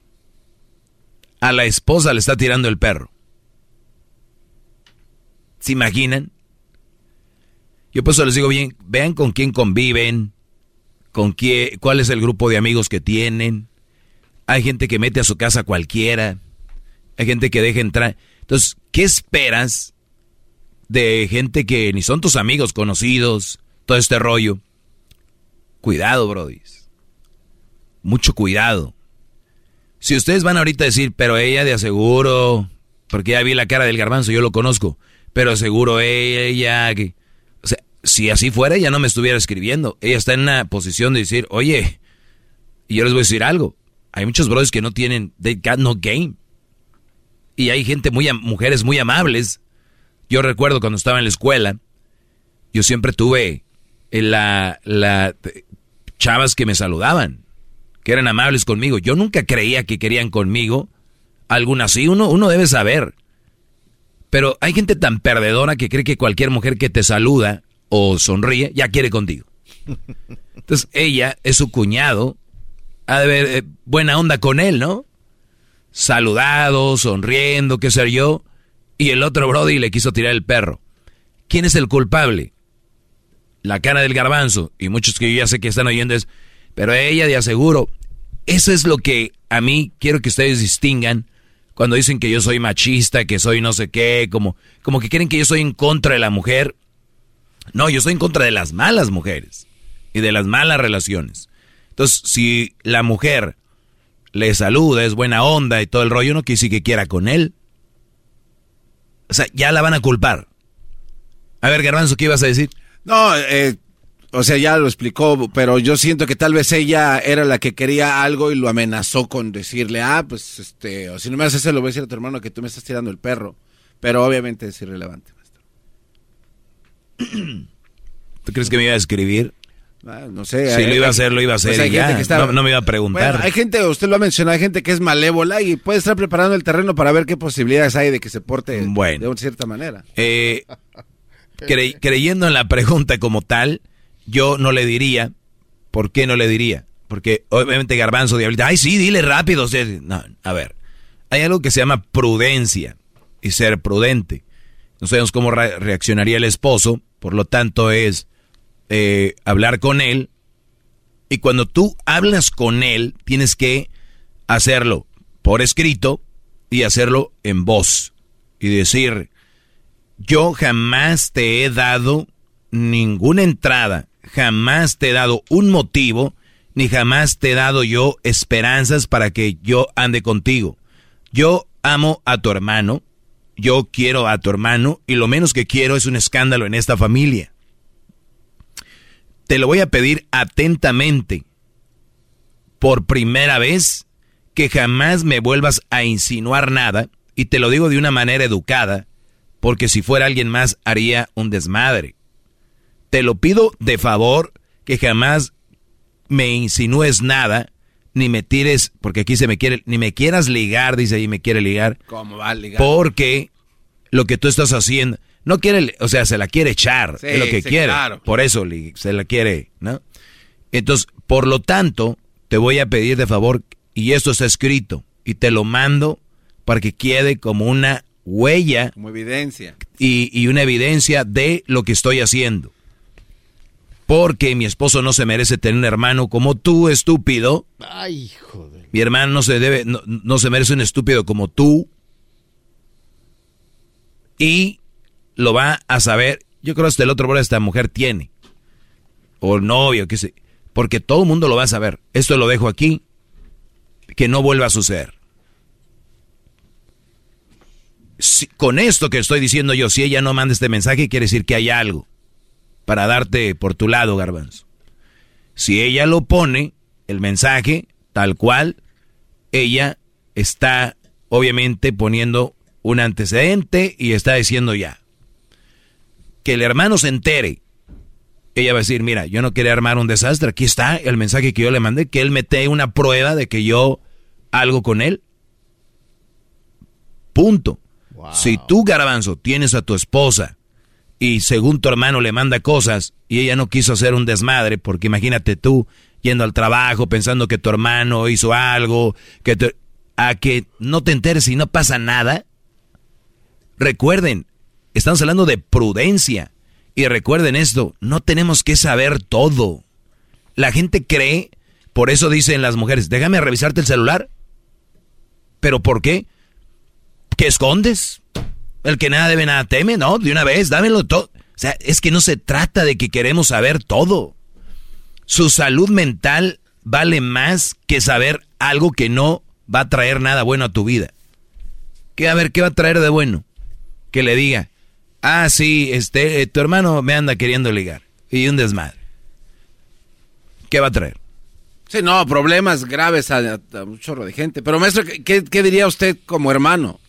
Yo le di agradecido. Oye, pues gracias, la verdad, por manejar así la situación. Si me entero, y si no me entero, mejor. Garbanzo, pero ¿para qué lo quieres saber? No, no, digo, nada más para saber qué pasaría en cierto momento, porque imagínese que ella tenga un historial de que anduvo... De... No, a ver, nada, entonces ya estamos metiendo otras historias, estamos hablando de esto. Y que, imagínate que ella, imagínate que... Si nos ponemos a imaginar, tienes la razón, lo que tú me vayas a decir. Por primera vez quiero imaginarme para tener la razón, aunque sea una sola vez en su segmento, gran líder. Pues sí, ni así. Entonces, imagínate, tienes un hermano, una relación bien, y a un hermano que anda valiendo pura madre. Por este güey, que anda haciendo su desmadre, de veras se arma en un desmadre, nada más porque la mujer andaba ahí diciendo, no, ella tiene que dejar una huella de que ella le paró el carro, de que le dijo, aquí está este rollo, ya si vuelve a hacerlo... Te lo dije, esta es la segunda vez que lo voy a decir. Yo le daría 2 warnings. A la tercera, sobras. Vámonos. Aquí está mi amor. 2 veces lo intenté decirle porque no quería armar un relajo. ¿Y qué crees? Le vino, Se va a armar un desmadre. No va a arreglar nada. Aún así. Wow, maestro. Déjale aplauso. Pero como tenemos 2 señoritas, dile, amiguis, dile ya que se sepa rápido. Les encanta el mitote a ustedes, el chisme. Nos pregunta así a la de sin bote. Ah, también. Mira, así me lo preguntaron a mí. ¿Qué crees, que lo estudié o qué? Pero bueno, ya regresamos, señores. Síganme en mis redes sociales, @elmaestrodoggy. Es el podcast que estás escuchando, el show de Erasmo y Chocolata, el podcast de El Chobachito todas las tardes. ¡Bravo! ¡Hip, hip! ¡Doggy! ¡Hip, hip! ¡Doggy! ¡Hip, hip! ¡Doggy! ¡Hip, hip! ¡Doggy! Muy bien, vamos a contestar más preguntas. ¿De quién es la casa? ¡De Doggy! ¿De quién es la casa? ¡Doggy! Oye, se ve que fuiste al estadio de los Rams, ¿verdad? Perdón. ¿Whose house? ¡Doggy! ¿Ya fuiste tú, Diablito? Ya, cuando no. Lo invitan y no van. No dejan entrar a Chusma, maestro. O sea, ¿los boletos de USC te los regalaban o qué? No, USC no jugaba ahí, maestro. No. Cuando ibas a ver a USC, ¿te los regalaban o qué? Oh, no, eso sí. Eran mejores tiempos, maestro. Ah, o sea que estaban mejorando. Maestro, vamos con Fernando. Maestro. Fernando, te escucho, brody. Soy el maestro Doggy aquí en el programa de Erasmo y la Chocolata, brody. Dime. ¿Qué tal, maestro? Buenas tardes. ¿Sí me escucha bien ahí? Ahí te escuchas bien, bro. Y tienes una voz bien bonita. Ah, gracias. No, pues, le estaba comentando a Edwin. Que le iba a comentar un poco de mi caso. Y quería saber qué podría hacer usted si estuviera en mi posición. Ok, mire, pues, el punto es de que yo tengo a mi esposa en México y tengo a mi hijo. Entonces, mi hijo hace tiempo se enfermó y ahora ha tenido que seguir un tratamiento que sale un poco caro y pues tengo que estar aquí por sus medicinas y todo eso, y porque para irme para México pues tendría que tener un buen sueldo y tendría que tener un buen puesto, pues, para ganar lo suficiente para poder cubrirlo y demás. Entonces, algunas veces la mamá de él pues me dice, "Oh, ya cuándo te vas a venir?" Me dice que ya te queremos aquí porque te está pasando el tiempo. Y ¿cuánto tiempo tienes sin verlos en persona? Tengo 3 años que vine aquí. ¿Qué enfermedad tiene tu hijo? Nos dijeron que se llama el síndrome de Guess. Supuestamente eso le pasa de cada 1,000 niños a un niño, pues de cada 1,000 a uno. Entonces es bastante raro. Qué lástima escuchar eso, brody, pero entonces tú estás en Estados Unidos, aportas a distancia, pero a la vez ellos ya te quieren ahí, y tú dices, oye, ¿cómo le vamos a hacer si pues aquí es donde yo estoy sacando para eso? ¿Ok? ¿Y luego? Así es, y pues es lo que luego a veces me tiene un poco angustiado o preocupado de que pues a mí me gustaría verlos y poder estar ahí con ellos. El otro punto es que también pues yo digo, oh, ¿cómo le voy a hacer con el dinero? Porque es lo más que he pensado, porque la relación con mi pareja es súper bien, no me puedo quejar de ella, es súper buena onda y una mujer como la que, las características que usted da, que dice, ella es una buena mujer, ella las tiene. Entonces digo, pues me duele un poco pues por no poder ir, ¿no? Y digo, no, pues igual, y es que como la otra cosa que pues una vez los doctores nos dijeron, no, pues no es por probable que su hijo pueda tener una larga vida, o sea, pues no se sabe, ¿verdad? Pero nos dijeron como, oh, es probable que sea así. Entonces yo digo, pues ¿cómo le hago? Pues para hacer esto, pues no tengo, estoy como ahora sí que entre la espalda y la pared, ¿no? Porque me voy para allá, pues tengo que tener un buen sueldo y todo eso, y si me quedo, pues va a pasar el tiempo, y hasta ahorita pues he tratado de hacer algo como tratar de arreglar una visa, pero es un poco difícil para ellas, porque como yo desde que estuve aquí le dije, no, pues no trabajes y cuídalo, y tú no te preocupes, yo que voy a estar trabajando para ustedes, y solamente cuídalo bien, y ahí estén, yo voy a hacerlo lo posible para que a ustedes no les falte nada mientras estoy aquí, y ya es lo que ha hecho ella. Entonces pues hemos tratado de arreglar como una visa, pero le dicen como, oh, es que tienes que estar trabajando para que no te nieguen la visa, ¿eh? Entonces ahora pues es lo que me tiene un poco preocupado, pues ahora qué puedo hacer aquí. Sí, y tú no tienes papeles. No. O sea que no. Si vas ya va a ser muy difícil regresar, y sí. si ella no puede venir, o sea, y si te vas, pues obviamente por lo que estás pagando, pues es muy difícil. Así es. A ver, ¿a ti qué es lo que más te presiona? Que ella te diga ya vente, ¿no? Sí, es que alguna vez me lo dice, me dice, oh, es que dice, él ya está creciendo más y dice, pues... Sí, a lo mejor y como te han dicho de la enfermedad, obviamente, dices tú, o sea sí, que estoy para mandar, pero a la vez me dicen que no puede, que no viva mucho tiempo, y en lugar de estar con él para disfrutarlo, lo que lo pueda tener, pues tampoco. Entonces, ¿Qué tema, Brody? De verdad, ¿en qué rollo estás? Pero yo te puedo decir algo. Al final de cuentas, pensando en lo peor, porque hay gente que dice, ay, no pienses en eso, ¿no? O sea, y la vida por eso a veces para mucha gente va mal, porque no quieren pensar en la realidad, quieren pensar en una fantasía.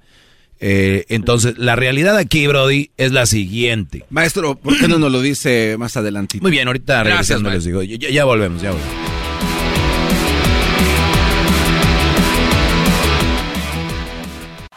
Es el podcast que estás escuchando, el show de Erasmo y Chocolata, el podcast de El Chobachito todas las tardes.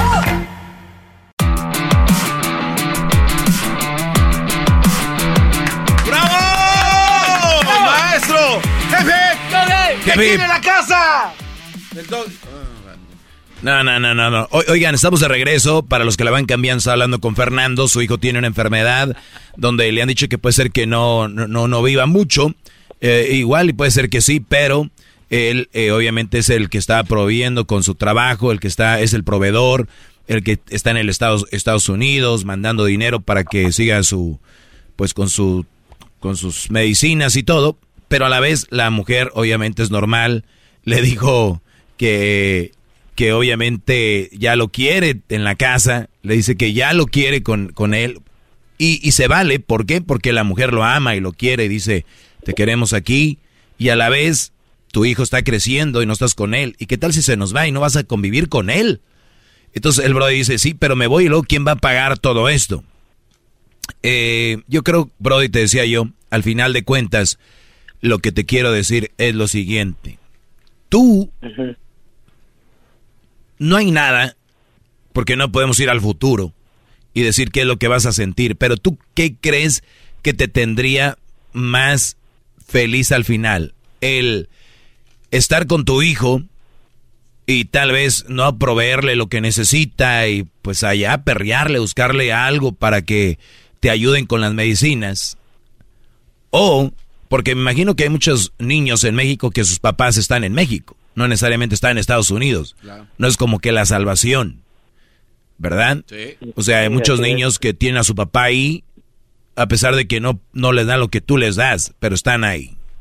Y tú, Brody, ¿crees que puede ser que al final, vamos a decir que Dios no quiera, pasa eso que te dijeron, y de repente, si pasa eso, tú digas, ¿sabes qué? Me siento bien porque yo hice lo que tenía que hacer desde mi trinchera de padre, y era que lo que vivió fue gracias a lo que yo hacía, y vivió mejor. Ahí es donde tú debes de decidir, no voy a decidir yo por ti, pero es una de esas dos. ¿Yo qué haría? Así te lo digo de bote pronto, pero acuérdate, yo no lo estoy pasando. Sí. Pero esto es tal vez lo que yo haría. México tiene muchas instituciones y muchos lugares, y hay muchas organizaciones, y hay muchos lugares donde tienes que batallarle para, en el DIF, en otros lugares donde te pueden ayudar, ¿no? Con ciertas, con lo que está pasando tu hijo. Porque te digo, hay muchos niños que lo tienen en el país, estoy seguro, no, o algunos, y no siempre sus papás están en Estados Unidos. Estoy seguro de eso. Entonces, si tú estás en Estados Unidos solo porque le quieres mandar a tu hijo para medicinas, creo que lo deberías de pensar dos veces. Si es solo por eso. ¿Qué, Garbanzo? Oiga, cuando hemos hecho los radiotones aquí en el show, pues han dicho algunas personas que incluso los hospitales les ayudan a tramitar ese tipo de permisos para que traigan a sus hijos y los atiendan, ¿no? En algunos lugares. Entonces, sí. O sea, de que hay formas y maneras. Pues, sea honesto, Fernando, ¿a cuántas organizaciones has ido? Lamentablemente, créanme que pues yo desde que llegué aquí, o sea, pues yo era bien cerrado, no platicaba con nadie ni nada por el estilo. Entonces ya en este último tiempo, ya he estado pues informándome más, y yo desde que conocí este programa, no, pues me gustó mucho, y dije, todo el tiempo, ya desde que los primeros que los escuché, desde ahí no me despego. Y entonces cuando hicieron el radiotón, pues sí escuché sobre eso, y hasta ese momento yo me di cuenta de que había instituciones aquí que te podían ayudar y eso, y por eso ahora tomé la decisión de, voy a intentar sacar la visa de ellos, o que ellas la intenten sacar allá, y vamos, si se las pueden dar, pues me los traigo para acá y ya empiezo a hacer todo el movimiento. Sí, pero creo que esto va más allá de eso, porque no, de aquí que te den la visa, creo que es algo antes, pero vamos a buscarle, Fernando, por ese lado, vamos a buscarle aquí la producción, que se pongan las pilas, y luego y vemos, porque lo importante creo es más importante que estés ahí y que no te quede un remordimiento de decir, chin, o sea, sí, no estuve con él, y no crecí con él, y todo este rollo. Pero eso se lo dejamos ahí, y es lo que yo te podría decir, Brody. Bueno, sí, maestro, pues muchas gracias, y hoy, antes de todo, de irnos, nomás para agradecerle, desde que lo escuché, le digo, me quedé yo sorprendido con lo que usted trae en la mente. Nunca había escuchado nada parecido a eso que usted dice, y cuando lo escuché dije, a mis respetos para él. Gracias, Brody. No lo escuchas mucho porque en la radio y en la tele hay muchos que da bien, y el decir la verdad les cuesta porque quieren quedar bien, hasta con las malas mujeres quieren quedar bien con el mal, y eso es una cosa que es muy horrible. Imagínate, Brody, que viendo que mujeres no valen la pena y que tú les digas eso, no, y que eres un esto y lo otro, pero... qué bueno que lo entiendes, Brody, te agradezco a ti por tus palabras. ¿Qué, Garbanzo? Se me hace una falta de respeto lo que acaba de decir Fernando. ¿Por qué? Porque no lo dijo hincado. Cuando uno dice esas palabras hay que estar hincado y sometido. Hincado. Acá abajo, maestro, gracias. Gracias por todo, gran líder. ¡Jefe! Maestro. Ahí está el Garbanzo escuchándome, ¿verdad? Sí, el Garbanzo te está escuchando, Brody. Garbanzo, no te voy a preguntar algo. Pregúntame, no tengo dinero ahí la banderica para que comprar una lavadora. No, a ver, nada más para saber, a ver, ¿cómo le haces tú para tener esa autoestima tan alto que por más que te dicen y te dicen, tú siempre ríes? Mira, yo mi vida, mi oxígeno es saber que voy a ver al Doggy todos los días, y ¿para qué quiero más? ¿Qué más se le puede pedir a la vida, maldita sea? Bravo, maestro. Gracias por existir. Doggy. Cántale, gracias. Dale un beso de mi parte ahí. ¿Cómo que de un beso de tu parte?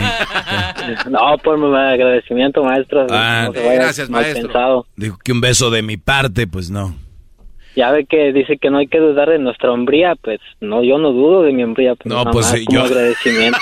Pero con... que, este brother sí presta atención para que vean. ¿De dónde eres, Fernando? Ah, yo soy de México, del estado de Querétaro.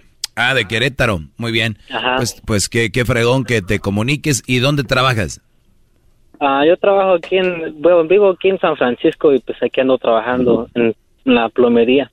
Plomería, buen trabajo, ¿no? Sí, es buen trabajo. Buen jale. Y entonces, ahí en el área de San Francisco es uno de los lugares más caros para vivir. ¿Vives en mero San Francisco o dónde vives?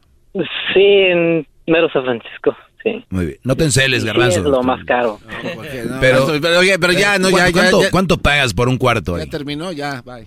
Bueno, pues como yo vivo con mis hermanos, pues rentamos una casa y pagamos 2,800. 2,800 por la casa. Ajá. ¿Y cuántos hermanos son? Somos 4. 4 hermanos. Ya nos apoyamos ahí. Entonces. No, pues le sale como de a 700 la renta, ¿no? Sí, más o menos, pues, 700, 800. Pues 800, 2,000, maestro, creo que son 500. ¿Y tú cuánto haces al mes? Ah, pues, más o menos como 5,800 por ahí. 5,800, o sea, bien. Le das como 800 de renta, la comida y todo esto. Vamos a decir que libres al mes te quedan como unos 5,000, como 4,000. Más o menos, sí. ¿Y esos son los que mandas allá, a Querétaro? Pues sí, pues no, obviamente no todo, ¿verdad? No hay que decirle a aquella que, no, dile, 3,000, 2,000 se me hace mucho. No, sí, pero sí, más o menos como unos 2,000 por mes, yo creo que sí, porque sí, le digo, está bastante caro, pues. Pues es pero está muy bueno el trabajo que tienes, brody, pues qué bueno que te está yendo bien y ojalá que tu hijo salga de esa. ¿Cómo dices que se llama la enfermedad? Síndrome de Guess se llama. Síndrome de Guess.